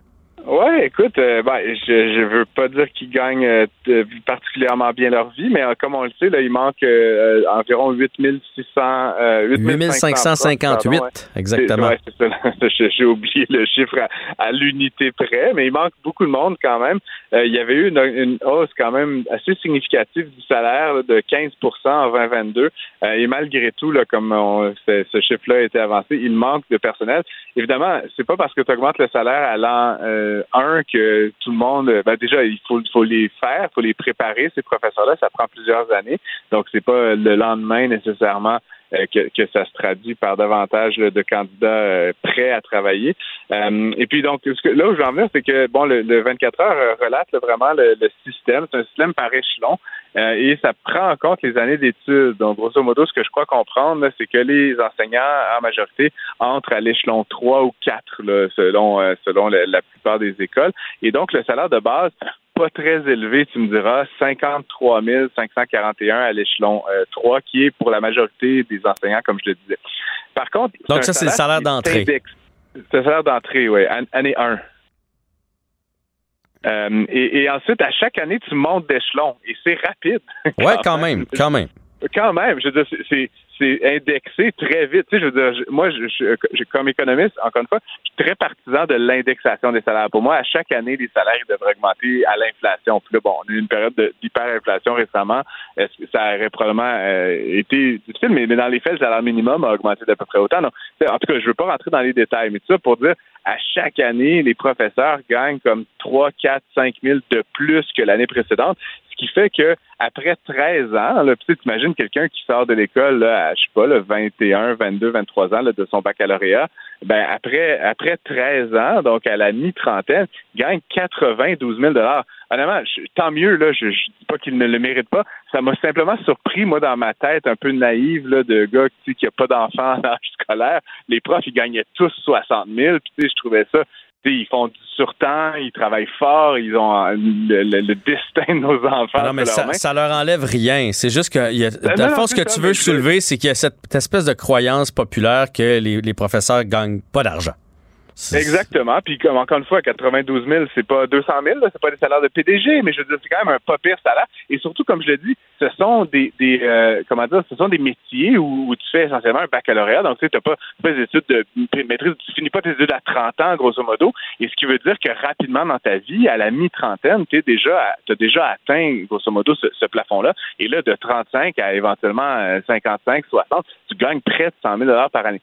Je rappelle quand même que c'est suite à une indexation euh, de 15% qui a eu lieu l'année dernière. Donc, je devine que c'était c'était quand même significativement moins là, le barème si je t'avais fait la même chronique euh, l'an dernier. Mais, euh, mais bref, tout ça pour dire que euh, ça devrait être un incitatif, je pense. Et là, encore une fois, ça prend du temps à se transmettre dans l'esprit des gens et dans, euh, dans, dans les décisions de carrière de nos jeunes. Mais ça devrait éventuellement avoir un aspect incitatif. Puis peut-être que cette crise-là qu'on vit cette année, elle va tranquillement se résorber au fil des années. En tout cas, c'est ce que je souhaite, comme tous les Québécois, je pense. Ouais, ouais. Mais ça va prendre un certain temps quand même. Là. Quand on voit qu'il en manque Oui, oui, bien 8500, euh, il y en a encore cette année qui vont partir à la retraite. Là, Tu sais, il va en avoir à, à chaque année. Oui, oui, oui. Et euh, ce que j'entendais aussi, c'est que c'est une espèce, une espèce de cercle vicieux. Donc, il y a moins d'enseignants, on leur en demande plus, on leur en demande plus, sont plus fatigués, ils sont plus fatigués, ils ont plus envie de partir à la retraite. Là, Tu sais, fait que, Ah, ben, c'est un catch et tout. Je, je sais aussi, là, il y a une mesure exceptionnelle, comme on avait fait avec les infirmières, les gens qui euh, euh, décalent leur retraite. Hein, tu as entendu certainement ça aussi, Jean-François, une prime de 12 000 là, Donc, ça devrait en inciter quelques-uns à, continuer malgré euh, les difficultés de ce travail-là. Mais écoute, c'est, c'est- puis je- euh, in fine, je pense que c'est pas juste non plus une game d'argent. Là, Tu sais, Non, ça, non, on, veut, on veut que nos profs gagnent très bien leur vie, mais, mais encore une fois, comme tu dis, la charge de travail, la difficulté, le nombre d'élèves par classe, il y a plein d'autres éléments non financiers qui entrent en ligne de compte aussi, euh, c'est certain. Ouais, ouais, ouais. Que ce soit euh, plaisant comme métier, parce qu'à la base, euh, à la base, ils veulent aller prendre soin des enfants, leur enseigner, leur inculquer des choses. Euh, mais ça commence à être compliqué, à être euh, enseignant, enseignante. Fait que on veut qu'ils soient bien rémunérés, mais on veut aussi qu'il y ait de très, très bonnes conditions euh, de, de travail. euh, N- au- non financière. Exactement, au quotidien. Francis, merci beaucoup. On se reprend demain. Yes, à demain. Salut. Réinventer le monde, faire bouger les lignes, briser les codes. Jean-François Barry n'est pas conventionnel. On a juste à se rapporter là, au début de l'été ou au printemps euh, où euh, il y avait de plus en plus de, balles perdues, de, coups de fusil qui étaient tirés et on prévoyait un peu un été euh, chaud. C'est comme ça qu'on l'avait surnommé. Et finalement, ben, ça n'a pas été le cas. Contre toute attente, le SPVM qui a dénombré près de 30% moins de crimes avec des armes à feu. Il y a eu plus de saisies aussi cet été. Ce sont de bonnes nouvelles. Euh, chaque balle tirée, c'est quand même une balle de trop, mais au moins, on va prendre les bonnes nouvelles quand il y en a. On va en parler avec le commandant Simon-Luc Tanguay, commandant à la division du crime, du crime pardon, organisé de la police de Montréal. Bonjour, M. Tanguay. Bonjour. Donc, c'est une bonne nouvelle en soi là, que 30% moins de crimes avec des armes à feu et plus de saisies. On va le prendre pendant que ça passe. Oui, effectivement, c'est c'est une excellente nouvelle. Euh, c'est certain que la, la, la statistique, on, on la prend avec beaucoup de prudence quand même, euh, euh, parce qu'on est on n'est pas à l'abri d'une séquence d'événements qui pourrait changer la donne. Par contre, il faut, comme vous dites, il faut le prendre quand ça passe, puis on est très, très content. 30 c'est c'est assez considérable comme diminution. Donc, euh, on va continuer les efforts. Oui, mais c'est ça. faut pas crier victoire non plus. Il y en a eu encore en début, en début de semaine, là, des, euh, des coups de feu, des meurtres avec euh, armes à feu. Donc, il, il continue quand même d'en avoir. C'est dû à quoi, selon vous, cette diminution-là? Est-ce qu'on s'y est pris autrement? Est-ce qu'on a fait plus de sensibilisation? Est-ce que les gangs ont changé leur façon de faire? Oui, et c'est c'est difficile de mettre le doigt sur une mesure ou une raison. C'est sûr que les efforts qui sont faits depuis les, les deux dernières années en violence armée, euh, est-ce que ça commence à porter leurs fruits? Euh, fort possiblement. Euh, on travaille, euh, on travaille à tous les niveaux au niveau de la violence armée, c'est-à-dire que ce soit au niveau de la rue, des possessions d'armes à feu, mais également au niveau des- du trafic d'armes à feu, de, de, de l'importation, de l'approvisionnement. Donc, avec nos partenaires, euh, que ce soit des autres services de police, on parle de Laval, Longueuil, la Sûreté du Québec, la GRC, les services frontaliers, tout le monde met la main à la pâte. Pour ne nommer que ceux-là, on a d'autres partenaires. Donc, en travaillant de, de bas en haut à, tous les niveaux, je pense que c'est ça, commence à être payant depuis les deux dernières années. Euh, il y a aussi évidemment plusieurs stratégies en prévention qui ont été mises de l'avant depuis les dernières années aussi, euh, qui, qui, ont, euh, qui ont certainement porté leurs fruits. Et puis, souvent en, période critique, on, va dire que la, la, violence armée, c'est une, c'est une responsabilité partagée entre oui la police, mais aussi tous les acteurs, euh, tous les acteurs, les citoyens, les groupes communautaires, les écoles qui peuvent nous donner un coup de main. Ben en période d'accalmie aussi, je pense qu'on peut dire que euh, les gens ont fait un, un excellent travail aussi dans, à, à d'autres niveaux qui nous ont permis cette euh, diminution-là. Je, veux que vous m'expliquiez ce que vous voulez dire par sensibilisation. Là, je, je, je- je comprends. Moi, mettons, j'ai été sensibilisé par tout ce que vous aviez dit, mais j'en ai pas d'armes. Mais je, me- Mhm. je me mets à la place de quelqu'un qui est, qui est dans, dans, dans, dans une gang. Euh, tout, le monde a, tout le monde a un gun. Euh, c'est pas parce qu'on fait de la sensibilisation qu'ils vont faire Hey, sais-tu quoi? Ouais, t'as raison. Euh, c'est- pas correct que je me promène avec un fusil. J'ai l'impression que ces gens-là sont pas si dociles que ça. Fait que qu'est-ce que vous voulez dire par sensibiliser? Oui, ben en fait, euh, ce qu'on on, va si je peux vous expliquer une stratégie estivale qu'on a mise en place, on appelle ça les collectifs. Euh, les collectifs, c'est-à-dire on a mis des gens du renseignement, des enquêtes, euh, de la prévention et de la gendarmerie, tout le monde ensemble.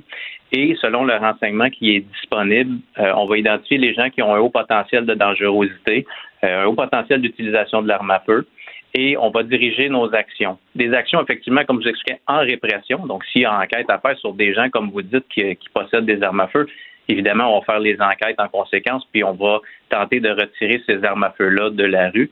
Mais également, avec les préventionnistes, on va regarder quelles sont les meilleures actions pour rentrer en contact avec ces gens-là, euh, que ce soit leur entourage, euh, parents, amis, euh, anciens coachs de football, pour nous permettre d'avoir le meilleur vecteur puis le meilleur communicateur pour aller à leur rencontre et tenter de, de, de réorienter, de recanaliser leur énergie ailleurs. Donc, c'est des choses qui se font. C'est sûr que c'est payant quand on le fait en, en amont, donc avant même que les, les, les gens soient dans, dans ce cercle de violence-là. Euh, mais euh, on va le faire également. Et euh, pour le moment, ça, ça, ça va bien. On est bien accueillis. Excellent. J'ai aussi une question, euh, parce que là, bon, il y en a eu moins euh, sur, sur, sur, le Grand Montréal. Est-ce que le Grand Montréal, ça inclut euh, Rive-Sud, Rive-Nord? Parce que je sais, par exemple, il y a eu des coups de feu tirés au 10-30. là. Moi, je, je vis pas loin de là. Fait que je me suis demandé, quand j'ai lu cet article-là ce matin, est-ce qu'on a juste comme déplacé le problème? Les gens se sont dit, on est trop surveillés à Montréal. On, on va prendre le REM, puis on va aller faire ça. euh, on va aller faire ça sur la Rive-Sud, on va aller faire ça sur la Rive-Nord. Ou ces statistiques-là, euh, j'imagine, vous autres, vous vous parlez entre corps de police? Oui, oui mais les, statistiques qu'on a sorties, euh, c'est euh, c'est pour le SPVM exclusivement. Euh, mais on est très près de nos, partenaires de Laval et de Longueuil là, pour ne parler que, que, d'eux. On discute avec eux, on échange l'information. Euh, c'est sûr que les gens qui sont dans le milieu criminel ne s'arrêtent pas au pont, évidemment. Mais de là à dire que ça, ça s'est déplacé, là, pour le moment, on ne voit pas ça. Euh, effectivement, il y a des événements qui se passent ailleurs, mais est-ce qu'on a un déplacement généralisé? Là, je crois pas qu'on est, euh, qu'on est là. Donc, il n'y en a pas eu plus sur la rive sud, sur la rive nord, parce qu'il y en a eu moins à Montréal, c'est ce qu'on peut retenir. Ben, bravo pour euh, le travail, bravo pour euh, prendre tous ces obstacles-là en amont, euh, faire de la sensibilisation et faire en sorte que nos, euh, nos rues, nos parcs soient plus sécuritaires. On va prendre les bonnes nouvelles lorsqu'elles passent et on va continuer, on va espérer que ça continue comme ça. Ben, merci beaucoup. Merci à vous. Donc, c'était le commandant Simon-Luc Tanguay, euh, commandant à la division du crime organisé de la police de Montréal. Comprendre le monde qui nous entoure dans la bonne humeur. C'est ça, Jean-François Barry. C'est l'heure de notre chronique avec euh, chronique santé avec Émilie Pelletier Grenier, qui est journaliste et future infirmière. Bon sang, j'ai eu de la misère à dire cette phrase-là. et aujourd'hui, avec Émilie, euh, on va parler du système de santé et d'espoir. Semble-t-il que de nombreuses personnes n'ont plus confiance du tout dans notre système de santé. Ça, c'est triste quand même. Ben en fait, le fait de d'avoir un système de santé publique comme on a au Québec, c'est un privilège. Puis je sais que euh, depuis des années, on n'a pas le choix de constater que les Québécois, ils sont de plus en plus pessimistes là, par rapport à ce système de santé là. Puis moi, la question que je me pose, c'est qui a encore confiance? Parce que qui, le peu de personnes, a réellement confiance que le système de santé peut aller mieux que ce qu'il est en ce moment. Puis si oui, si vous avez confiance, pourquoi? T'sais? Toi, Jean-François, si on te pose la question à brûle pour point, penses-tu que d'ici, je sais pas moi, un horizon de deux ans, trois ans, réellement, on peut voir de grandes améliorations au Québec? OK. Juste pour être certain qu'on se comprenne bien, c'est pas qu'on n'a pas confiance aux gens en place.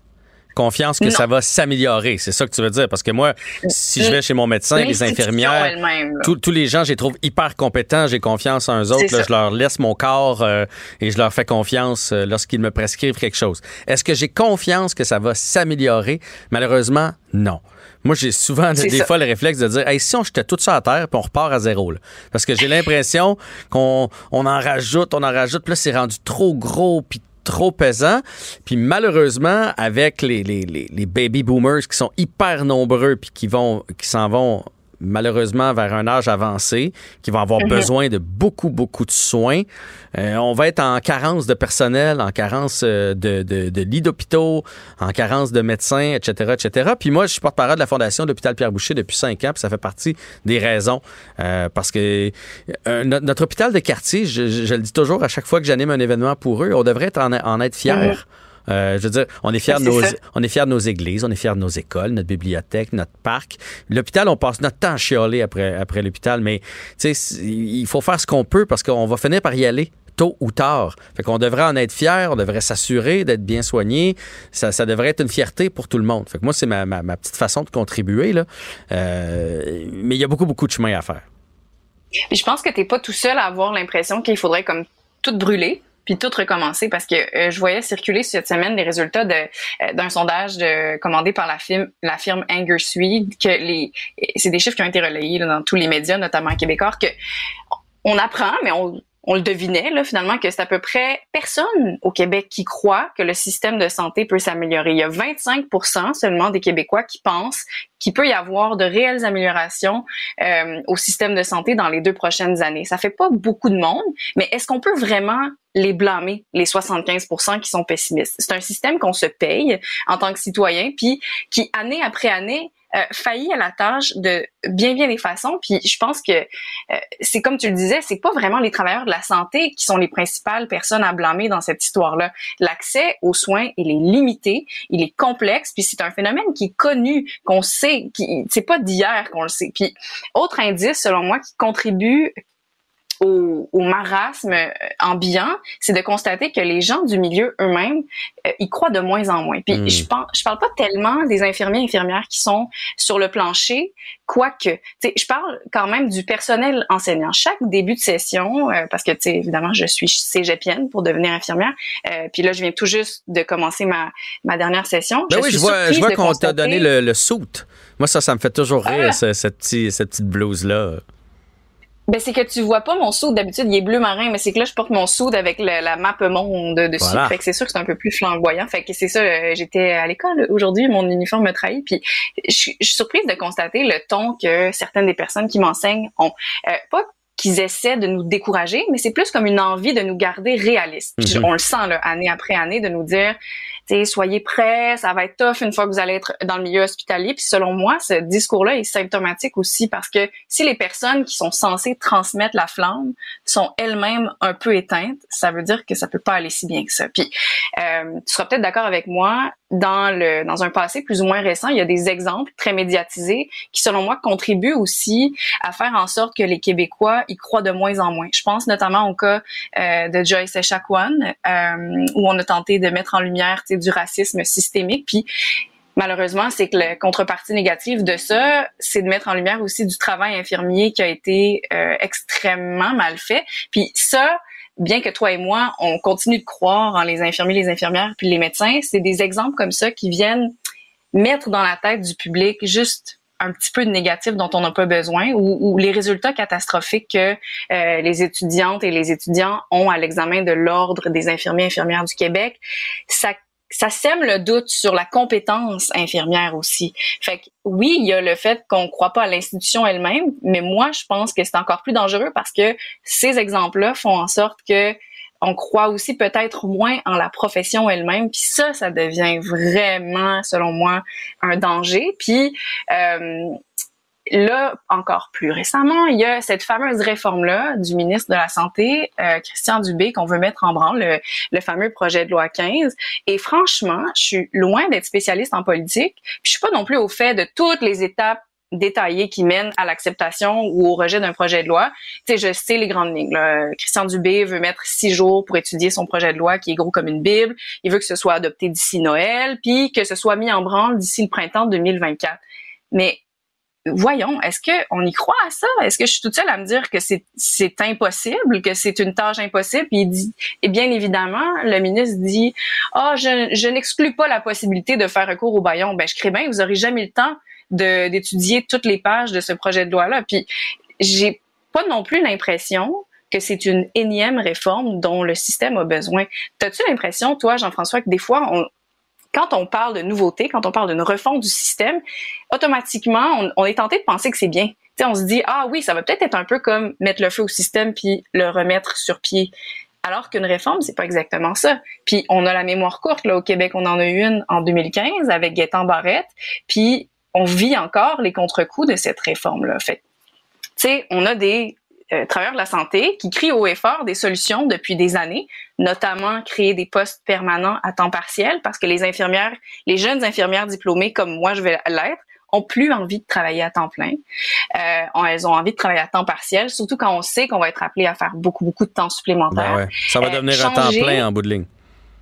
Ben absolument. Fait tu pars avec un temps partiel, puis tu sais que tu vas pouvoir bonifier ton horaire de toute façon. Euh, changer les systèmes de dotation pour offrir plus de flexibilité aux infirmières, euh, c'est c'est pas sorcier là. Euh, Il y en a plein. Je veux dire, il y a plein de gens qui étudient en ressources humaines, puis en, tu sais. On va créer un nouveau système là, de grâce. Je peux pas croire. Il y a des cerveaux au Québec. Là, euh, si on a l'intelligence artificielle, en tout cas, c'est peut-être un amalgame. Là, Euh, je suis peut-être une sophiste en ce moment, mais bref. Puis réduire les ratios de patients pour les infirmières, ça aussi, c'est quelque chose que les infirmières demandent depuis super longtemps. Puis c'est ça. Fait que tout est tellement long dans le processus politique, et ça aussi, euh, ça contribue au cynisme. Là, je sais que mon, syndicat, la Fédération interprofessionnelle de la santé, rencontrait le premier ministre lundi dernier, puis ils ont dit ah oui oui, on s'est assis et le ton était fort cordial. Euh, on s'est entendu sur certaines patentes, puis peut-être que d'ici euh, quelques semaines de ça, on va être capable de faire avancer la discussion. Je sais pas. Moi, je, je continue d'être sceptique, puis de pas comprendre comment ça se peut que tout soit aussi long surtout quand on sait que ça fait aussi longtemps qu'on en a besoin. Fait en tout cas, j'espère J'espère ne pas contribuer au cynisme bien avec ce dont on parle aujourd'hui. Euh, moi, je- j'espère juste qu'il y a des politiciens qui écoutent tout ce que je dis ou ce que d'autres jeunes infirmières disent pour se nourrir un peu de ça, puis mettre de l'eau au moulin, s'il vous plaît. Est-ce qu'on peut avancer un peu plus vite? Parce que c'est maintenant que le système a besoin d'être euh, revu, là. pas d'ici le printemps 2024, certainement. Là. Euh, Écoute, entièrement d'accord avec toi. Je- J'espère. Moi, je, je suis je, je suis de ceux qui pensent qu'on devrait toujours consulter les gens sur le plancher. C'est eux autres qui, c'est eux autres qui ont les solutions parce que c'est eux autres qui y vivent. C'est pas les gens dans les bureaux. C'est pas les ministres qui peuvent faire. Ouais, d'après moi, si on faisait ça de même, mais quand est-ce que t'as fait un chiffre à l'hôpital? Jamais. Donc, tu peux. euh, Fais-moi pas croire que tu peux régler tout ça. En même temps, moi, il y a peu de politiciens que j'aime beaucoup. J'aime bien Christian Dubé. Je trouve que jusqu'à maintenant, quand il prend quelque chose, il le fait. Fait que euh, je dis pas qu'il va réussir, mais j'ai comme envie d'y croire. J'ai envie de croire que- que- qu'il va réussir à, à faire mieux. Régler le problème en entier là, d'ici euh, d'ici Noël, non. À faire mieux, à mettre des choses en place, à, à s'en aller dans la bonne direction, j'espère. J'espère aussi que les, les, les, les syndicats, même s'ils sont là pour vous protéger, puis, puis moi, les infirmiers, infirmières ont toute ma gratitude, puis je veux, je veux qu'ils soient bien rémunérés, bien traités, tout ça. J'espère que les autres aussi vont marcher main dans la main. Tu sais, je pense que là, il faut arrêter de, de tirer la couverte chacun de notre côté. Là. On est dans- un peu comme on en a parlé aujourd'hui euh, dans le monde de l'éducation. On est devant euh, une falaise, là. Puis là, là si, si on Mhm. règle pas le problème, on va tomber dedans. Là. Fait que là, à un moment donné, il faut arrêter de tirer la couverte, puis il faut faire ce qu'il y a de mieux pour notre système de santé, pour les, les gens qui vont en avoir besoin, pour les gens qui travaillent dedans. Pas dire euh, j'y tiens mordicus, puis euh, je sais que le, gouvernement va plier de toute façon là-dessus parce qu'ils n'ont pas le choix. tu sais. Il faut vraiment mettre de l'eau dans notre vin des, des deux parties, d'être logique, d'être lucide. On a une grosse problématique puis il faut la régler. Puis ça, si on veut la régler, il faut que tout le monde collabore des, des deux côtés. Moi, c'est ce que je pense. On verra comment ça va s'ar- s'articuler dans les Ben, prochaines semaines. Pour le, pour le projet de loi 15, on va juste souhaiter que le Parlement se, se donne assez de temps pour l'étudier comme il faut, puis qu'effectivement, le ministre va donner le temps à l'opposition et à tous les partis de, de se pencher là-dessus comme il faut. Là. Mais se pencher pour être euh, euh, positif et productif. Pas juste. Parce Ben, que des c'est fois, j'ai l'impression que l'opposition est juste là pour chialer. Trouver euh, une bebite, là, une poignée à laquelle s'accrocher. Puis peu importe le parti, là, quand il tombe du côté de l'opposition, c'est juste comme Oh, oh, voilà une faille, là, je vais mordre là-dedans. Mais ça avance, ça ne fait pas avancer, tu sais. Fait que là, il est temps qu'on se mette tout le monde ensemble puis qu'on avance dans, dans, la bonne, dans la bonne direction. L'opposition, le gouvernement, le, le, le- le syndicat, que tout le monde s'en aille pour que ça aille mieux dans les prochaines années. Mais bon, peut-être que je rêve en couleur. Je, je suis avec toi, là, on y va. Let's go. Je rêve comme ta blouse. Voilà. Mais tu vois, moi aussi, j'ai un peu ma blouse d'infirmier aujourd'hui. Ah ben tabarouette, on y Hein? va-tu au Parlement? On est prêt, d'après moi. Je pourrais. Je pourrais. J'ai un peu peur du sang. J'aime pas trop les maladies, par exemple. Je sais pas en quoi je serais utile, mais bon, je, je serais, je serais peut-être mieux euh, euh, ailleurs, dans un autre domaine. Ben, tu ferais donc un excellent PDG. ouais. Non, non, mais je, non, mais je voulais dire, mettons, peut-être plus euh, dans, dans le monde dentaire, parce qu'ils ont un peu le même soute. Peut-être que je serais mieux là-bas. Ah. Ouais, c'est ça. Merci, Émilie, pour cette chronique. On s'en reparle bientôt. Bye. Bye bye. Sympathique et toujours souriant, son image parfaite ne lui empêche aucunement d'être un bon débatteur et un libre penseur. Jean-François Barry. Un adolescent de 17 ans poignardé. Une autre femme assassinée. Il est visé par des allégations d'inconduite sexuelle. Les formations politiques s'arrachent le vote des familles. Comment faire fructifier votre argent sans risque? Savoir et comprendre les plus récentes nouvelles qui nous touchent. Tout savoir en 24 minutes. En manchette, dans cet épisode, bientôt plus de cellulaires en classe. Ouf, ça va encore mal pour le REM et une île privée pour des employés. En 24 minutes. Savoir en 24 minutes. Bonjour à tous, bienvenue au Tout savoir en 24 minutes. Bonjour Jean-François. Bonjour, Charlotte. Fini les cellulaires en classe. Beaucoup de parents et d'enseignants avaient des préoccupations quant à l'impact négatif des téléphones sur l'attention et la performance scolaire des élèves. Eh bien, le ministre Bernard Drainville va mettre un terme à l'utilisation des téléphones cellulaires en classe selon des sources rapportées par le Journal de Montréal. Une directive va bientôt être transmise au réseau scolaire. Ce qu'on sait pour l'instant est que, bon, l'utilisation des appareils mobiles à des fins pédagogiques sera autorisée. Les établissements scolaires vont décider de la manière dont les téléphones seront interdits. Est-ce que les élèves vont devoir les laisser dans leur casier, à la maison? Euh, ça va être à eux de décider. Les écoles privées euh, ne seront pas soumises à cette directive selon la loi sur l'instruction publique. L'objectif de cette mesure est de favoriser la concentration des élèves sur le contenu enseigné en classe plutôt que sur leur téléphone parce qu'on sait, il y a beaucoup de jeunes qui passent leur temps là-dessus sur les réseaux sociaux et s'écrivent entre eux. Et avertissement, il se peut que la directive ne soit pas mise en place avant la rentrée scolaire parce qu'on sait ça arrive assez vite, mais les écoles devraient être informées de la décision dans les semaines à venir. Ben, J'ai parlé avec M. Drainville Ben tout à l'heure et euh, ça sera assurément pas mis en place avant la, la rentrée scolaire. Il faut que ça soit approuvé. Euh, bref, ça, ça va prendre un certain temps. Par contre, ce qu'il me disait, c'est qu'il n'y a rien qui empêche les écoles de le faire. Les écoles de le soumettre et de, de décider d'interdire les téléphones cellulaires. De toute façon, ça va venir. Et je pense que dans la majorité des cas, la majorité des parents, les professeurs vont être d'accord avec ça, c'est sûr et certain. Mhm. J'espère aussi qu'ils vont donner l'exemple Ben oui. pas un professeur qui a son cellulaire sur le coin du bureau. Si on demande aux jeunes de ne pas l'avoir, euh, il faut que ça y aille dans les deux sens. Euh, mais je pense que les parents vont être entièrement d'accord avec cette directive-là. Je pense même que c'est bon pour la société en général d'apprendre à nos jeunes qui peuvent euh, avoir autre chose. Euh, ils sont pas obligés de l'avoir dans leurs mains, leur téléphone. Puis là, je, je- je le dis souvent à mes enfants, moi, là, je fais lâcher, lâcher votre téléphone. Des fois, j'ai l'impression qu'il est, est rendu graffé dans le fond de leur paume de main. Fait que tout ça est positif. Euh, puis je- je trouve ça positif aussi pour euh, le savoir-vivre. Tu sais, je veux dire, euh, tu le sais, là, maintenant, tu travailles ici à Cube. Mhm. Lorsque on a une discussion ensemble, lorsque ton boss te parle, lorsque il- les jeunes vont devoir apprendre. Tu regardes que- dans les yeux et non sur ton téléphone ben oui, cellulaire. tu peux pas parler. Quand ton patron vient de donner euh, ton ordre du jour, aujourd'hui, tu as ça, ça, ça à exécuter. Tu peux pas être sur ton cellulaire, faire ah, ah, ah, ah, ah. Ça marche pas. Non. C'est pas comme ça que ça marche. Avec tes amis, avec ta, ta blonde, ton chum, tu- à un moment donné, il faut, tu sais, il y a des conversations. Moi, pour moi, au resto, euh, tu sais, moi, des fois, je l'ai sur le coin parce que j'ai des enfants. Sais, juste au cas qu'ils m'appellent. Mais je vais pas regarder, j'ai une notification Facebook, là. Tu sais, à un moment donné, euh, il faut, il faut aller ailleurs. Fait que je trouve toute cette démarche-là positive parce qu'il va falloir euh, pas mettre des règles sur le téléphone là, dans le sens des lois, mais des espèces de règles de, de, de code de vie, Savoir-vivre. de savoir-vivre. Tu sais, à un moment donné, le cellulaire, je trouve qu'on qu'on exagère euh, euh, drôlement avec ça. Puis à l'école, on est là pour apprendre,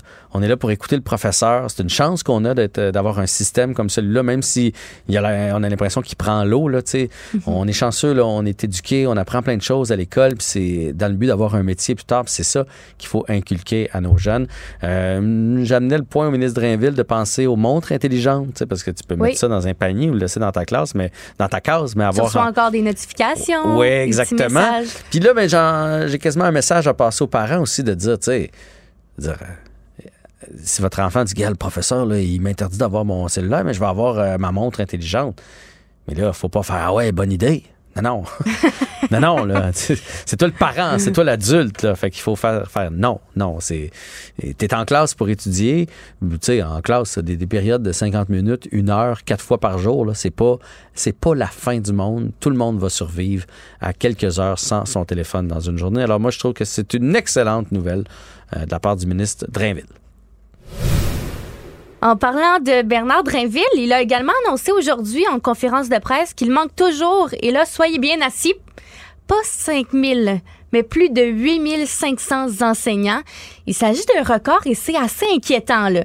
Le ministre de l'Éducation dit avoir du mal à garantir un adulte dans chaque classe pour la rentrée scolaire. Il a fait appel aux professeurs retraités, aux citoyens détenteurs de diplômes universitaires pour rejoindre le réseau scolaire. Et malgré l'augmentation de salaire, euh, des bourses d'études euh, pour encourager la profession, il y a toujours un manque de personnel. On se rappelle qu'en raison de la situation actuelle, le gouvernement a déjà repoussé l'objectif de créer des classes de maternelle 4 ans. Mais il y a encore des chances que l'échéancier soit encore révisé. Le premier ministre François Legault a été honnête. Il a admis avoir sous-estimé la situation. Il se demande aussi si un baccalauréat en enseignement moins long pourrait être envisagé pour faire face à la pénurie. Et là là, ça pour vrai c'est vraiment, euh, pour vrai c'est vraiment, c'est une belle phrase que j'ai faite là, mais c'est euh, c'est inquiétant, c'est Mm. triste de voir qu'on en est rendu là. J'en ai parlé tantôt avec le ministre Drainville. Il a pas voulu aller dans comment ça se fait qu'on se rend compte de ça là. là? Tu sais moi des fois je- j'en reviens pas que tout le monde euh, dans les écoles, on, fin juin, c'est fini. C'est fini, les ministres, les professeurs, les directeurs, c'est fini, on a un congé de deux mois. Je comprends pas qu'on n'ait pas vu à cette situation-là plus rapidement. Ça va venir avant. oui. Je comprends pas non plus qu'on n'ait pas vu venir ça dans les dernières années, de dire, hey, on va manquer de profs, là. C'est facile de voir ceux qui arrivent à 30 ans d'ancienneté, 35 ans d'ancienneté, qui vont prendre leur retraite. Donc, on doit admettre plus d'étudiants et étudiantes. Mais bon, comme il disait, là, ça donne rien de revenir dans le passé. Ça n'a pas été fait. Ça n'a pas été fait. Euh, J'ai bien aimé qui me rassure sur le fait qu'on va prioriser des, des professeurs à la retraite qui veulent revenir.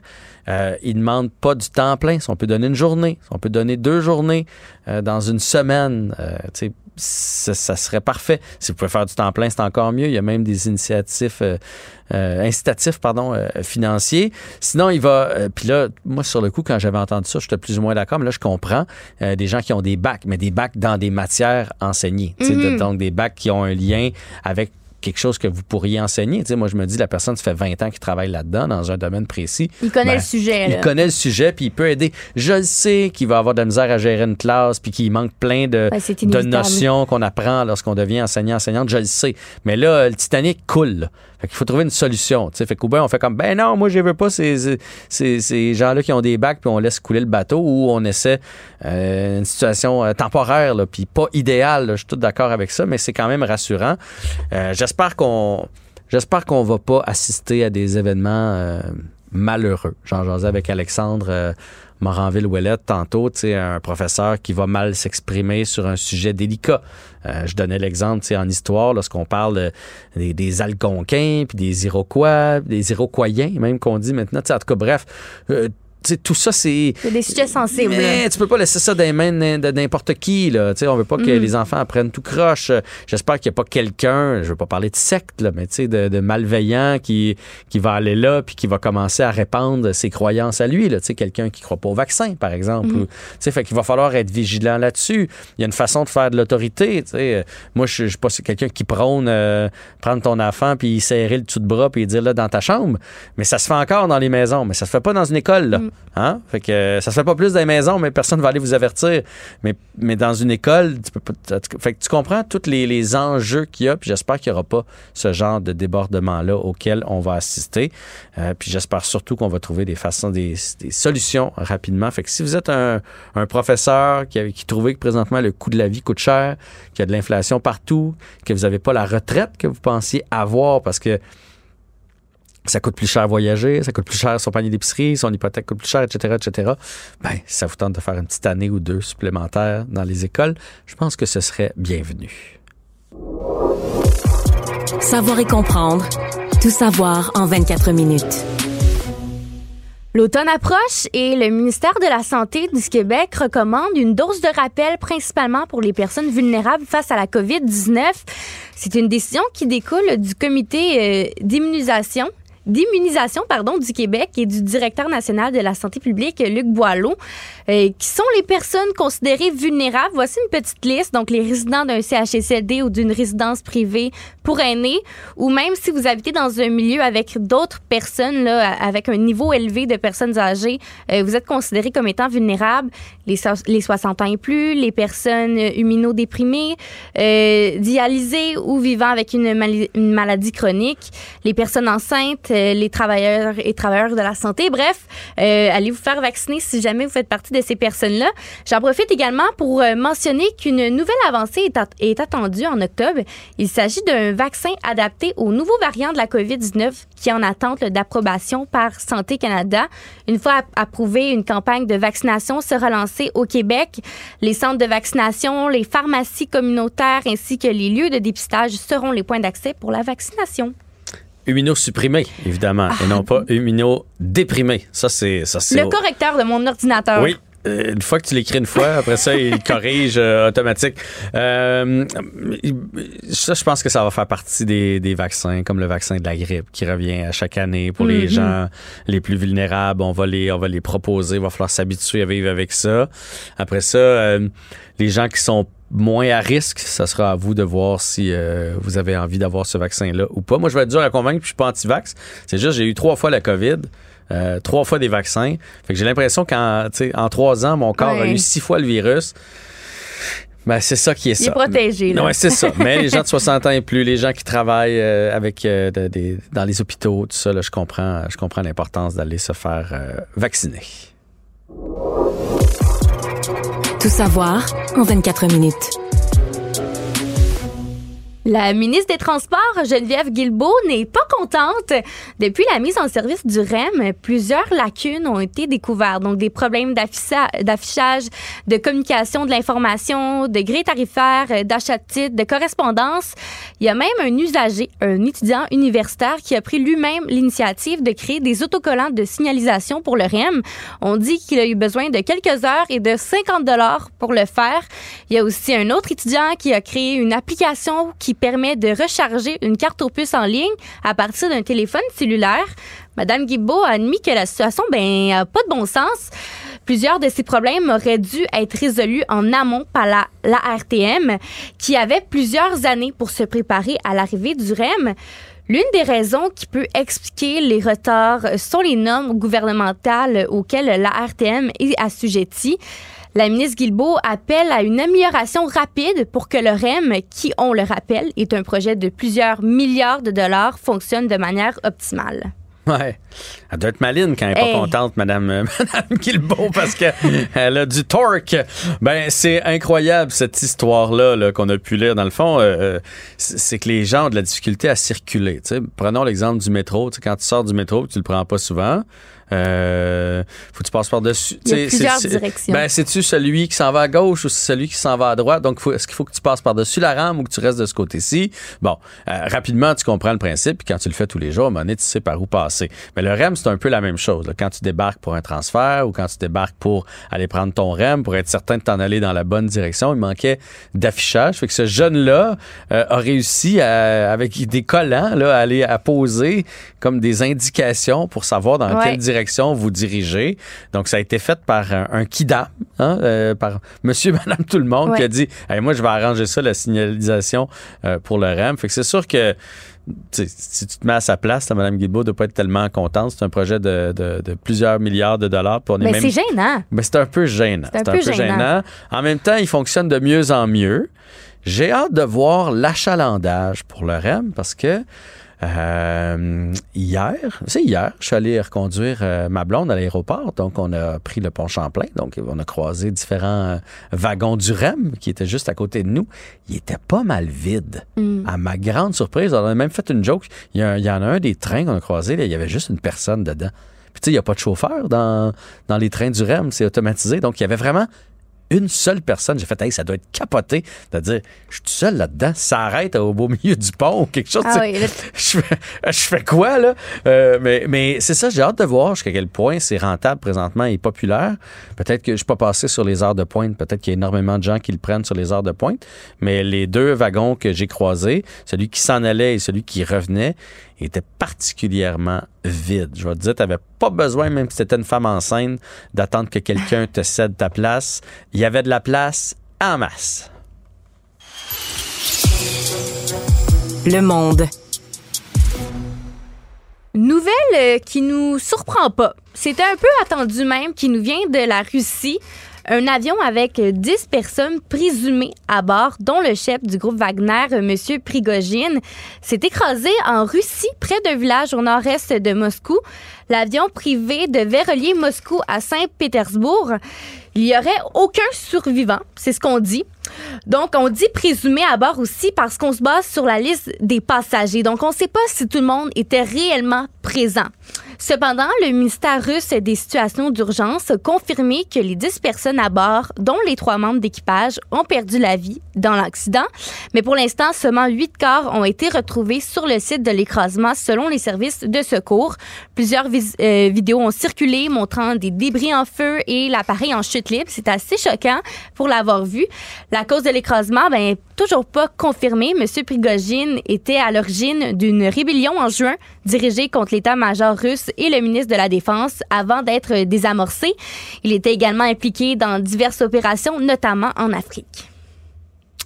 Et ça, c'est tordu, cette histoire-là. On dirait qu'on est dans un film. Euh, moi, tous les experts que j'avais entendus sur la Russie avaient dit que ces jours étaient comptés à M. Prigogine. Euh, on sait que c'était un, un- un allié de M. Poutine pendant Mhm. longtemps, mais là, avait amorcé une rébellion contre M. Poutine.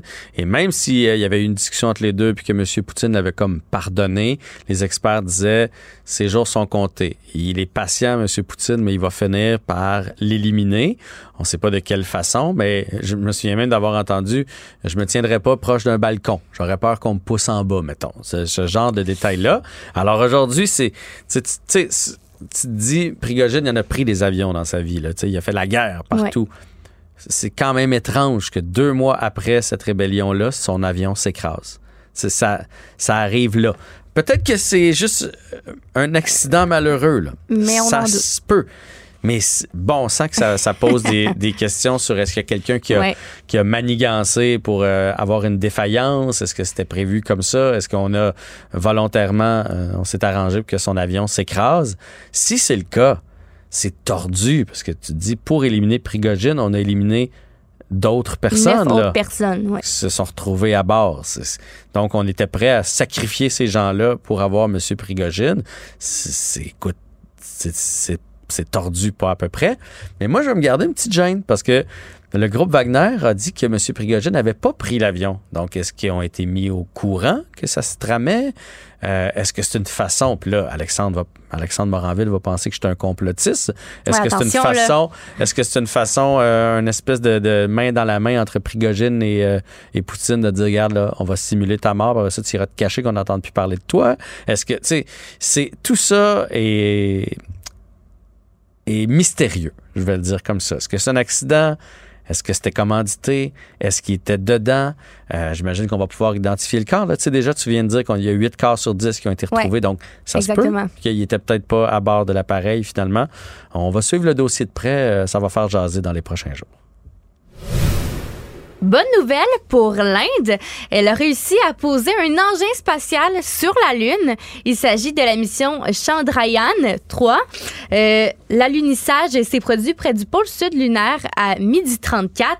On se rappelle que l'Inde avait réalisé une tentative qui a été avortée il y a quatre ans. Mais aujourd'hui, elle a rejoint le groupe très limité de pays ayant réussi ce défi. Donc la Russie, les États-Unis et la Chine. La Russie avait d'ailleurs tenté une seconde fois d'aller sur la Lune après l'exploit de 1976, mais la mission a échoué. Le premier ministre de l'Inde a qualifié ce jour d'historique. Il était très content de cette nouvelle-là.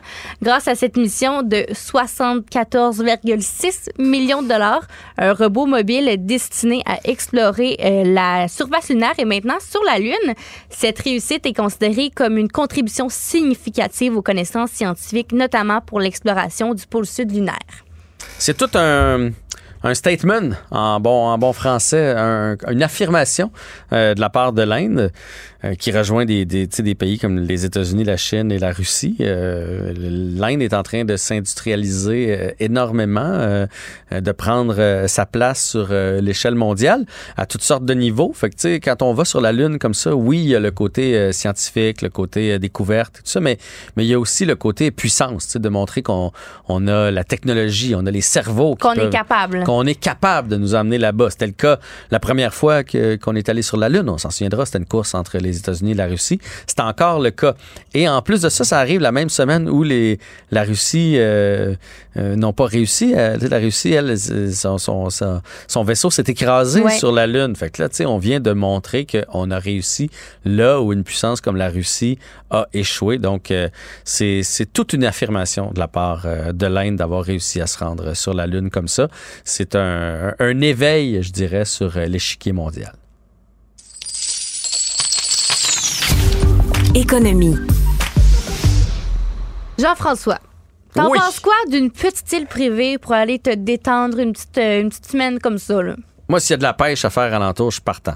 Si euh, y a juste une île, euh, moi j'aime ça quand ça bouge. J'ai besoin de jouer au volet, de pêcher, de faire du paddleboard, quelque chose. Là, je suis pas du genre à rester avoir- écrasé. Ouais. Il doit y avoir des activités. Il faut qu'il y ait du, du fun à quelque part. Eh bien, les, les propriétaires de Mon Technicien, une entreprise d'informatique basée à Laval, ont décidé d'acheter une île dans les Laurentides pour l'offrir à leurs employés. Donc, sur coup, on se dit, euh, wow, minute, une île, qu'est-ce qui se passe ici? Donc, je vous explique un peu le concept. Chaque employé peut réserver l'île jusqu'à cinq semaines par an. Euh, il peut y avoir aussi des groupes euh, également là, pour euh, utiliser, ut- qui peuvent utiliser l'île en fait pour travailler ou organiser des réunions. Pour lui, c'est une façon de les récompenser et de les garder dans un contexte de rareté de main-d'œuvre. Il dit qu'il y a vraiment là, un aspect magique associé à une île. Elle peut accueillir jusqu'à 8 personnes et elle est accessible en pédalo, en canot, en ski de fond ou en raquette. Toi qui disais que- qu'il doit avoir des activités, Parfait. là, il y en a en masse là-bas.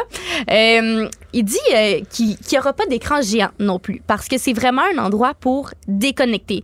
Il va avoir des panneaux solaires, un poêle de bois, c'est un vrai de vrai chalet et c'est pas la première entreprise canadienne qui va offrir un chalet à ses employés. On parle ici de la tendance chalet entreprise qui pourrait très bien là, se développer prochainement. J'adore.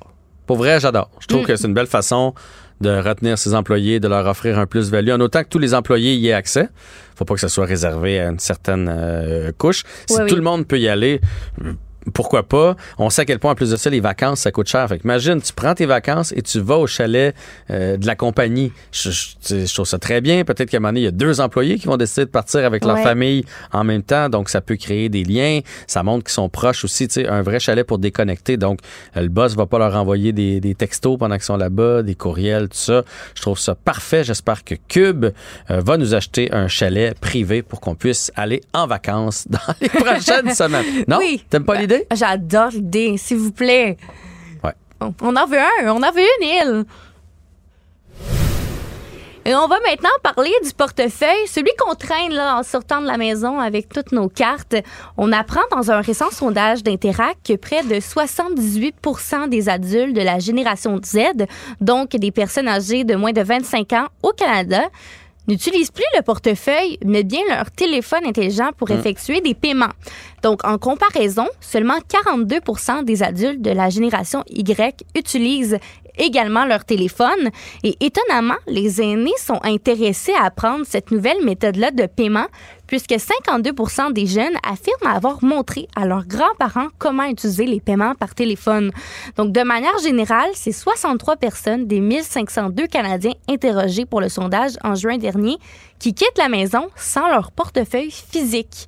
Euh, mais malgré cette tendance-là, le chef des activités commerciales chez Interac affirme que les paiements par carte de débit restent quand même privilégiés. Ouais. Mais emmenez quand même vos cartes. Hein. Moi, je le dis Le souvent aux enfants, permis de conduire, carte d'assurance maladie. Il faut, il faut traîner ça.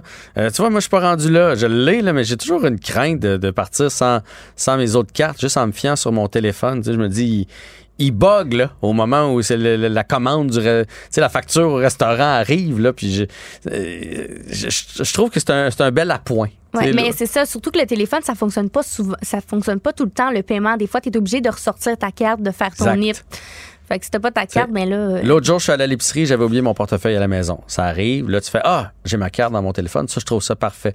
Mais, mais de me fier seulement à ça, ah, je. sais prendrais pas. pas la chance. Je dois être rendu trop vieux. Voilà. Ah, exagère pas quand même. Merci beaucoup, Charlotte. C'était tout savoir en 24 minutes. Tout savoir en 24 minutes. Un nouvel épisode chaque jour en semaine. Partagez et réécoutez sur toutes les plateformes audio. Disponible aussi en audiovisuel sur l'application Cube et le site cube.ca. Une production Cube Radio. Jean-François Barry. Il remet en perspective et raconte les histoires qui fascinent notre société. Les drôles trolls. Avec Jean-Denis Scott. Jean-Denis Scott et ses trolleries qui a beaucoup d'actualités à se mettre sous la dent quand même, à commencer Oui. avec ce qui s'est passé euh, du côté de la Russie.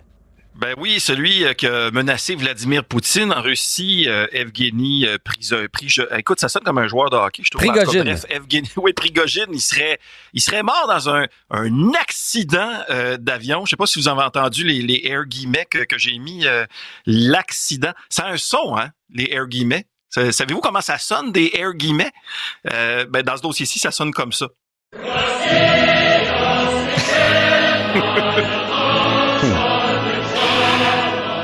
Ça, c'est euh, l'hymne national euh, russe, Russe. dans ce cas-là. Alors, on- Parce que on- on peu, souhaite, peu- peu de, gens croient à la véritable, euh, au- à l'accident.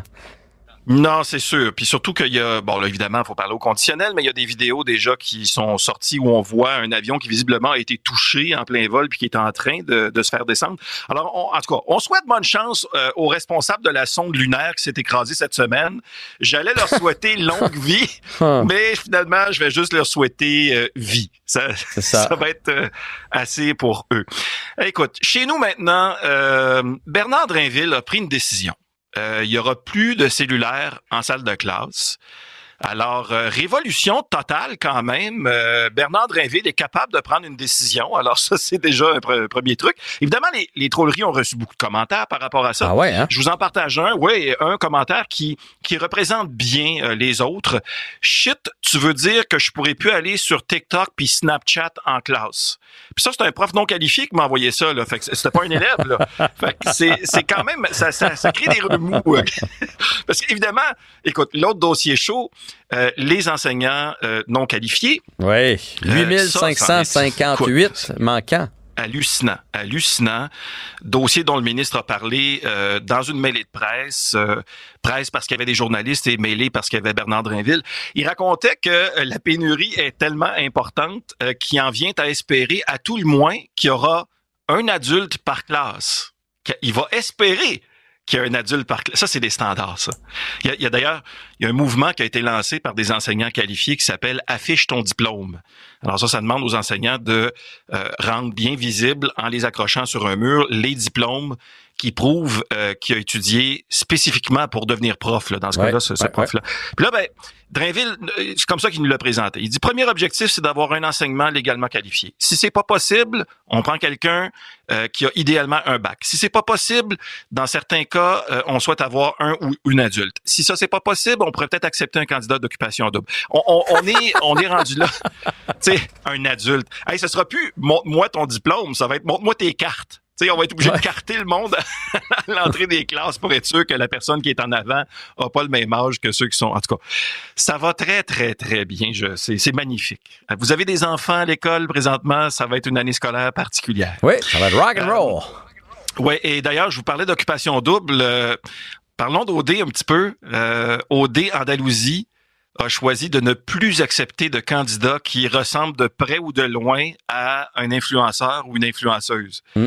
Euh, donc, on risque d'avoir un peu moins euh, droit à occupation douche, si je comprends bien, et à quelque chose d'un peu plus substantiel. Il va même y avoir un médecin euh, dans l'émission. Ça, c'est, ça aussi, c'est un peu, ça va, peut-être se rebaptiser médication double, je sais pas là, mais ça va être euh, différent. Là, il y a juste, juste une chose là.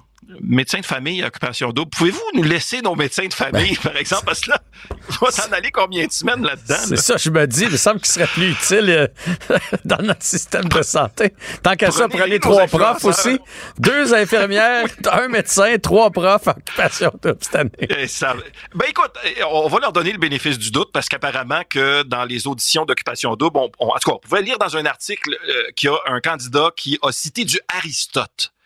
Euh, c'est un peu étonnant, évidemment, parce que d'habitude, les candidats d'OD sont peut-être moins Aristote et plus Harry Styles. D'ailleurs, les trolleries ont mis la main sur ce candidat d'OD qui a cité du Aristote. On l'écoute. Tu sais, comme a déjà dit Aristote, euh, tequila, Heineken, pas le temps de niaiser. C'était pas tant Aristote, finalement. Tequila, Heineken, pas le temps de niaiser. Yes, sir! C'est c'est un grand philosophe qui a dit ça. Ouais. ouais. Le, le gars, il pense que Platon, c'est celui qui a inventé les relations platoniques. Mais en tout cas, ça, c'est, c'est pas très fort. Non, Mais il n'y aura plus d'influenceurs euh, dans les maisons, mais il anime cette année. On fait animer deux Ah influenceurs, tu vois? Ben oui. C'est les ça. seuls qui vont laisser entrer. Ouais. C'est très, euh, c'est très quand même. euh, comment, comment dirait euh, notre notre ami Fitzgibbon Il faut avoir de la suite dans les idées. Il faut être, euh, faut pas. En tout cas, bref, euh, je ne sais pas si c'est euh, vraiment pour ça qu'on a un autre candidat qui est allé auditionner euh, pour occupation double. C'est évidemment nous aux trolleries qui l'avons Ah ouais. en priorité et en exclusivité. Euh, ouais, c'est un candidat qui a appliqué, mais qui s'est fait revirer de bord. Voici comment ça sonnait. Canadien, Canadienne, euh, monsieur et madame tout le monde. Oh, pardonnez-moi, ça c'était trop euh, euh, genré. Monsieur, madame et personne non genrée tout le monde. Middle class Canadians have trouble making both ends meet. Les Canadiens, Canadiennes de la classe moyen-moyenne ont de la misère à se poigner les deux bouts. Ils sont brûlés et même toastés d'un océan à l'autre. Canadians are fed up, toast to toast. Monsieur, monsieur, à la lumière de ce qu'on voit sur vos réseaux sociaux, là, on peut visiblement pas vous accepter comme candidat. Hey, je, je ne suis pas influenceur. On a vu votre photo en t-shirt rose avec votre fils et clairement, vous étiez sous influence de quelque chose. Ah, ah, je voulais vraiment vivre l'expérience euh, occupation double. Ah, Faites-vous-en pas. Mon petit doigt me dit que vous allez être éliminé dans quelques mois. Oh! C'est ça qui va se passer. Peut-être, peut-être, peut-être. On sait pas. Mais peut-être qu'on va voir Dans Sophie, par exemple. Peut-être que lui a pas été Hey. pris, mais peut-être Sophie. Exact. Euh, Peut-être que Sophie, c'est plus à Occupation euh, ou à Star Academy qu'on risque de l'entendre ou à la voix euh, Oui. parce qu'elle chante euh, très bien.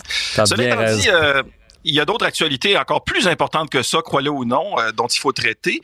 Il y a un scientifique et un adepte de randonnée en montagne qui a fait euh, ben, malheureusement une chute mortelle de plus de 150 mètres parce qu'au lieu de regarder en avant de lui, il regardait son GPS. Et le GPS, lui, a dit d'aller dans cette direction-là. hein. Fait que grâce à son cellulaire, on a euh, l'enregistrement de ces derniers moments.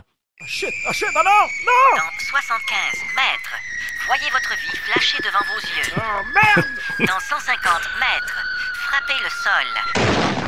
Ouais, c'est ça. Je pense que j'ai écouté trop de Bugs Bunny puis de Roadrunner Ouais. quand j'étais petit. En- en terminant, J'ai de la misère de euh, rire, de rire de celle-là, on dirait.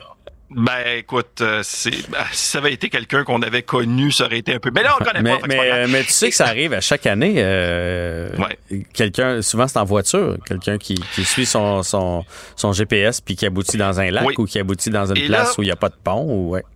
Tu me fais penser, j'y vais de mémoire d'homme, là, mais il y a le PDG de Segway. Vous vous rappelez des Segway? Ouais. Les espèces de. Le PDG de Segway est décédé en tombant d'une falaise en Segway. C'est- J'allais dire ça s'invente pas, mais je vais quand même aller vérifier pour être sûr. Et si jamais c'est pas vrai, je vous donne un erratum demain dans les trous. Mais pour m'être déjà promené en Segway dans des émissions de télé, tu te promènes pas sur le bord des falaises Oui. avec ça. Me semble que tu te tiens Tiens-toi loin. en tout loin cas. des précipices, Ouais, effectivement. sur le plane, puis euh, rien proche du danger parce que ça, ça se contrôle pas si bien. C'est pas comme nos deux pieds. là. Parlant du bord du précipice, dernier sujet, le ministre de la Santé, Christian Dubé, a proposé plusieurs aménagements pour concéder ben, plusieurs trucs là, face aux demandes des médecins dans sa grosse réforme en santé. Il y a certains éléments de la gouvernance clinique qui ont été intégrés, comme le principe de congestion. Ça, ça a été admis par le- la Fédération des médecins spécialistes du Québec, la FMSQ. Par contre, la FMSQ est loin d'être heureuse des aménagements touchant les conseils des médecins, dentistes et pharmaciens. Ça, c'est la CMDP. Donc, leur PDG devra consulter la CMDP pendant que tout ça est bien vu par la Fédération des médecins euh, omnipraticiens du Québec. Ça, c'est la FMOQ, qui trouve que la CAQ a fait une bonne job. Eh, Écoute, là, pour savoir comment naviguer dans notre système de santé, il y a tellement d'acronymes à apprendre qu'on devrait enseigner ça dès la maternelle 4 ans. C'est la chanson des acronymes. Demande un effort très minime. Si tu ne peux pas la réussir, dans une classe spéciale, tu vas finir.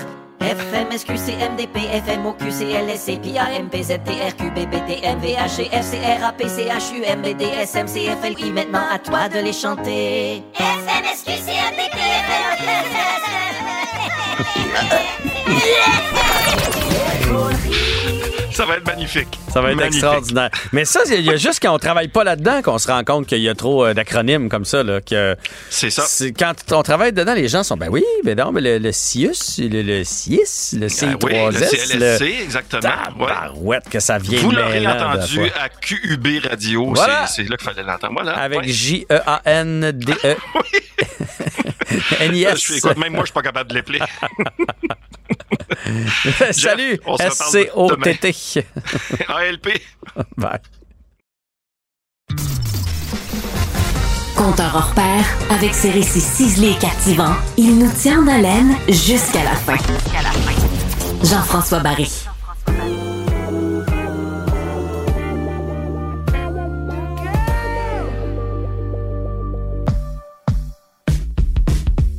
Au lit, avec Anne-Marie. Anne-Marie Ménard, notre professionnelle en sexologie, nous a donné, euh, nous, nous a habitués à parler de sujets dont on n'entend pas souvent parler, euh, surtout dans les radios. Alors aujourd'hui, on va démystifier l'éjaculation féminine. Bonjour Anne-Marie. Bonjour. Alors, euh, qu'est-ce que l'éjaculation féminine, au-delà là, de la croyance populaire?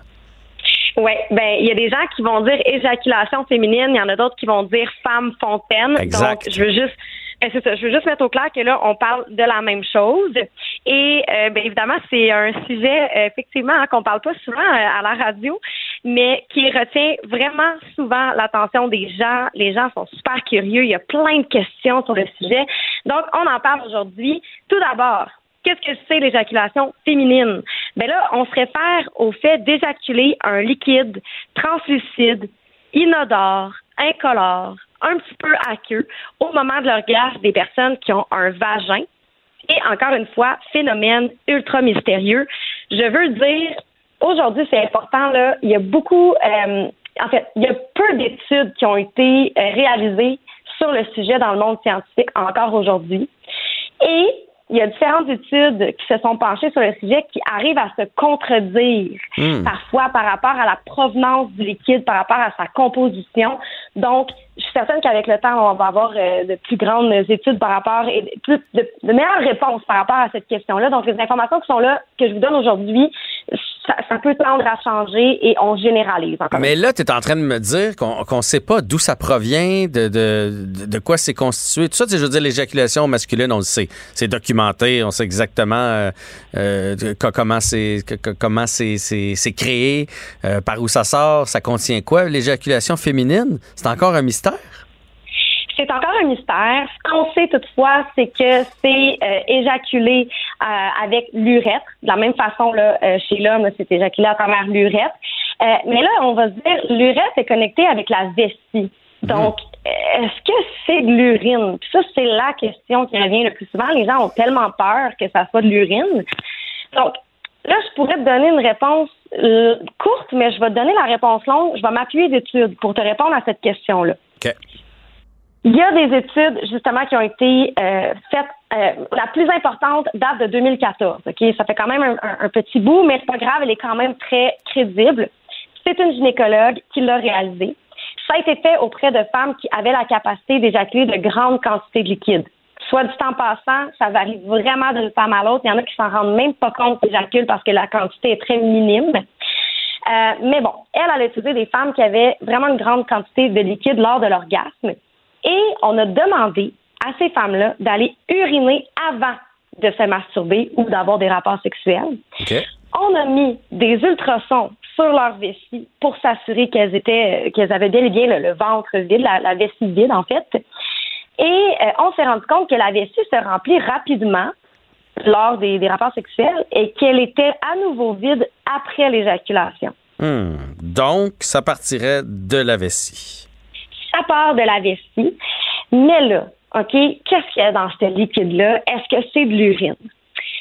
Il y a deux femmes sur sept qui avaient les mêmes composantes chimiques dans l'urine que dans le liquide éjaculatoire.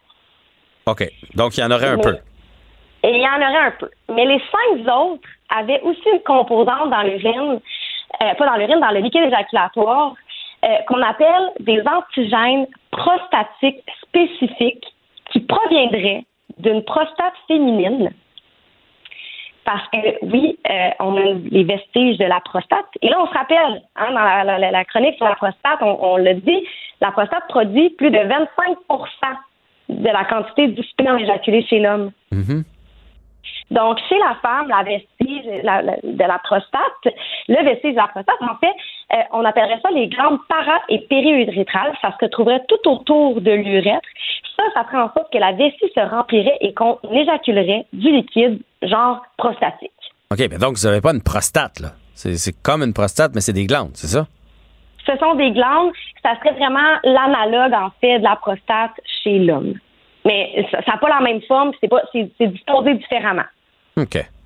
OK. Bref, on, c'est pas encore complètement, complètement défini. C'est des suppositions parce qu'il n'y a pas eu jusqu'à maintenant 10 femmes pareilles. Il n'y a pas eu un consensus. Euh, bon, oui, il y a des composantes chimiques de l'urine dans le liquide, mais ce ne serait pas de l'urine parce que les, les petits les petits gènes prostatiques euh, spécifiques que je vous ai parlé, on le retrouve pas dans l'urine. Donc, il y aurait comme un mélange de tout ça. Euh, donc, ce n'est pas de l'urine, mais il y a des composantes de l'urine. Mais en même temps, ça fait du sens parce que ça vient de la vessie. OK. Est-ce que toutes les femmes peuvent éjaculer dans ce cas-là? Alors qu'on ne s'entend pas nécessairement sur tout ce que l'on sait sur l'éjaculation féminine, les scientifiques s'entendent toutefois sur le sujet. C'est unanime. Oui, toutes les femmes en auraient le potentiel. OK. Et alors, qu'est-ce qui fait que certaines le font et d'autres pas? Ça part souvent euh, de ce qui se passe entre nos deux oreilles. Ah, d'accord. Oui. Donc, c'est sûr que d'une part, ça prend une stimulation qui est adéquate, mais ça prend un très, très grand lâcher prise. Euh, Il y a beaucoup de gens qui, quand euh, on, on sent qu'il y a un liquide qui s'en vient, on se retient parce qu'on a peur, justement, que ce soit de l'urine. Donc, il faut être capable de se laisser aller. OK, je comprends. Et euh, donc, comment faire pour éjaculer? Donc, on se rappelle dans la chronique sur le clitoris que ce dernier est majoritairement interne et que c'est lui qu'il faut stimuler indirectement pour avoir un orgasme au niveau euh, vaginal. Donc, comme je disais, ça prend une stimulation qui est adéquate, qui, est vraiment très spécifique. Il faut trouver cette zone-là qui, est remplie de terminaisons nerveuses à l'intérieur de notre vagin qui va créer ça. Mais je te dirais que au-delà de la stimulation, comme je viens de le mentionner, ça prend un grand lâcher prise. Faut pas avoir peur de se laisser aller, mais vraiment pas juste psychologiquement, aussi physiquement. Et euh, la plupart du temps, les femmes vont l'atteindre lorsqu'elles s'y en attendent le moins. Donc, il faut comme pas essayer pour Mhm. que ça arrive. Si on met trop de pression là-dessus, pas de pression, je parle pas physique, là, je parle de psychologique. Si on s'y attend trop, on- ça se peut qu'on y arrive pas. Justement parce que dans le fond, ça va un peu à l'inverse du laisser aller. C'est ça. Puis, écoute, il y a tellement de gens qui m'écrivent sur les réseaux sociaux pour savoir comment faire pour éjaculer. Euh, c'est vraiment, euh, tu sais, on, on, on, on ça comme étant quelque chose d'extraordinaire là, dans la pornographie. Donc, on veut y arriver. On a l'impression que les orgasmes vont être plus intenses. Euh, mais ce qui arrive, c'est que c'est ça. C'est- Si vous vous laissez pas aller, qu'il n'y a pas une stimulation adéquate, ça arrivera pas. Puis, il y a un très grand mythe à déconstruire sur l'éjaculation féminine. C'est-à-dire? Euh, ben, c'est que ce qu'on voit dans la porno, c'est loin d'être la réalité. Et souvent, on donne euh, l'image de l'éjaculation féminine comme un gros jet. Ouais. Puis on a l'impression qu'elle va décaper le mur en avant d'elle. comme- Oui, je comprends. Sais, on- c'est- fait que, mais c'est pas comme ça, OK? Oui, il y a des femmes qui vont avoir des plus grandes quantités de liquide, mais comme j'ai dit tantôt, il y en a qui vont éjaculer puis ils, ils sauront même pas. Euh, donc, ce que vous voyez dans la porno, c'est pas réel. Je veux, je vais faire un, comparatif avec euh, l'éjaculation masculine. Euh, c'est une cuillère à soupe de sperme environ à chaque éjaculation. On, on s'entend que dans la porno, et on dirait qu'il éjacule sans fin. Fait que ça veut dire qu'il en ajoute. C'est ça que tu es en train de me dire? Et il en ajoute, là. Je sais Ah. pas ce qu'ils font, là. Je sais pas comment ils font ça. Je pourrais pas te l'expliquer. Mais c'est pas aussi intense. Ben, avec un plan de coupe, c'est, bien facile à faire, là, mais que- je veux dire, point de vue technique, là, point de vue cinéma, euh, tu changes d'angle de caméra, tu peux arrêter une demi-heure entre les deux si tu veux, tu peux l'accumuler dans un pot, peu importe, là, c'est facile à, c'est facile à faire. Fait que je comprends, je comprends bien où est-ce qu'on s'en va. Ben, c'est ça. Fait que c'est, pas vrai. Puis ça, c'est vraiment le- le- la chose la plus importante que je vais dire dans cette chronique-là, c'est que c'est pas parce qu'il y a une éjaculation qu'il y a un orgasme. La plupart des femmes vont avoir une éjaculation sans avoir d'orgasme. OK. Donc, ah, comment ça? Je- C'est mouillé, euh, voyons, il y a une grande quantité de liquide, je comprends pas, il n'y a pas eu de plaisir. Et souvent, on va avoir une fixation sur l'éjaculation féminine parce qu'on veut matérialiser le plaisir. Mhm. Chez l'homme, ah, il y a une éjaculation, on l'associe à l'orgasme, ça y est, bon, il y a eu du plaisir. Chez la femme, c'est tu sais, c'est c'est 80% des femmes qui ont déjà stimulé l'orgasme, on peut pas vraiment le savoir. Il y a comme pas de, de signe physique. Alors que l'éjaculation, comme on l'associe à l'orgasme, on se dit, ben, ça y est, il y a eu du plaisir. Mais c'est faux de penser ça. Donc, Fait que Je tu vous peux- tu encourage- peux- les femmes peuvent éjaculer finalement sans avoir de plaisir. Fait que c'est pas une garantie. Donc, on, ça donne rien de le rechercher à tout prix. C'est exactement ça. La morale de l'histoire, euh, oui, ça se peut que l'orgasme soit incroyable parce que tu te laisses aller davantage, mais tu peux te laisser aller davantage sans qu'il y ait de liquide qui soit expulsé.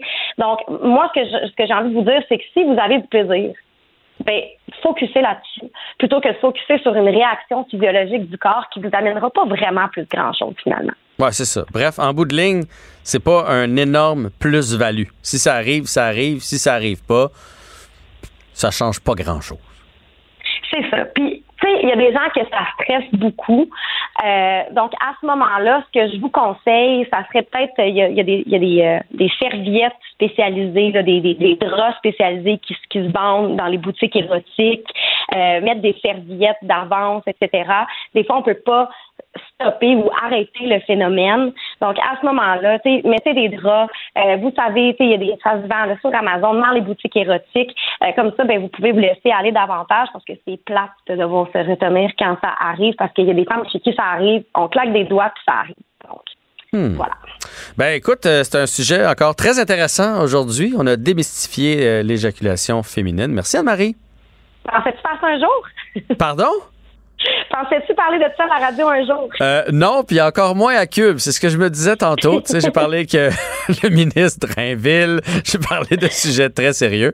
Et aussi avec Anne-Marie, d'éjaculation féminine. Tu vois, je, je- à tous les soirs, je me couche moins niaiseux grâce à l'émission que j'anime ici. ben, c'est parfait. Salut, à bientôt.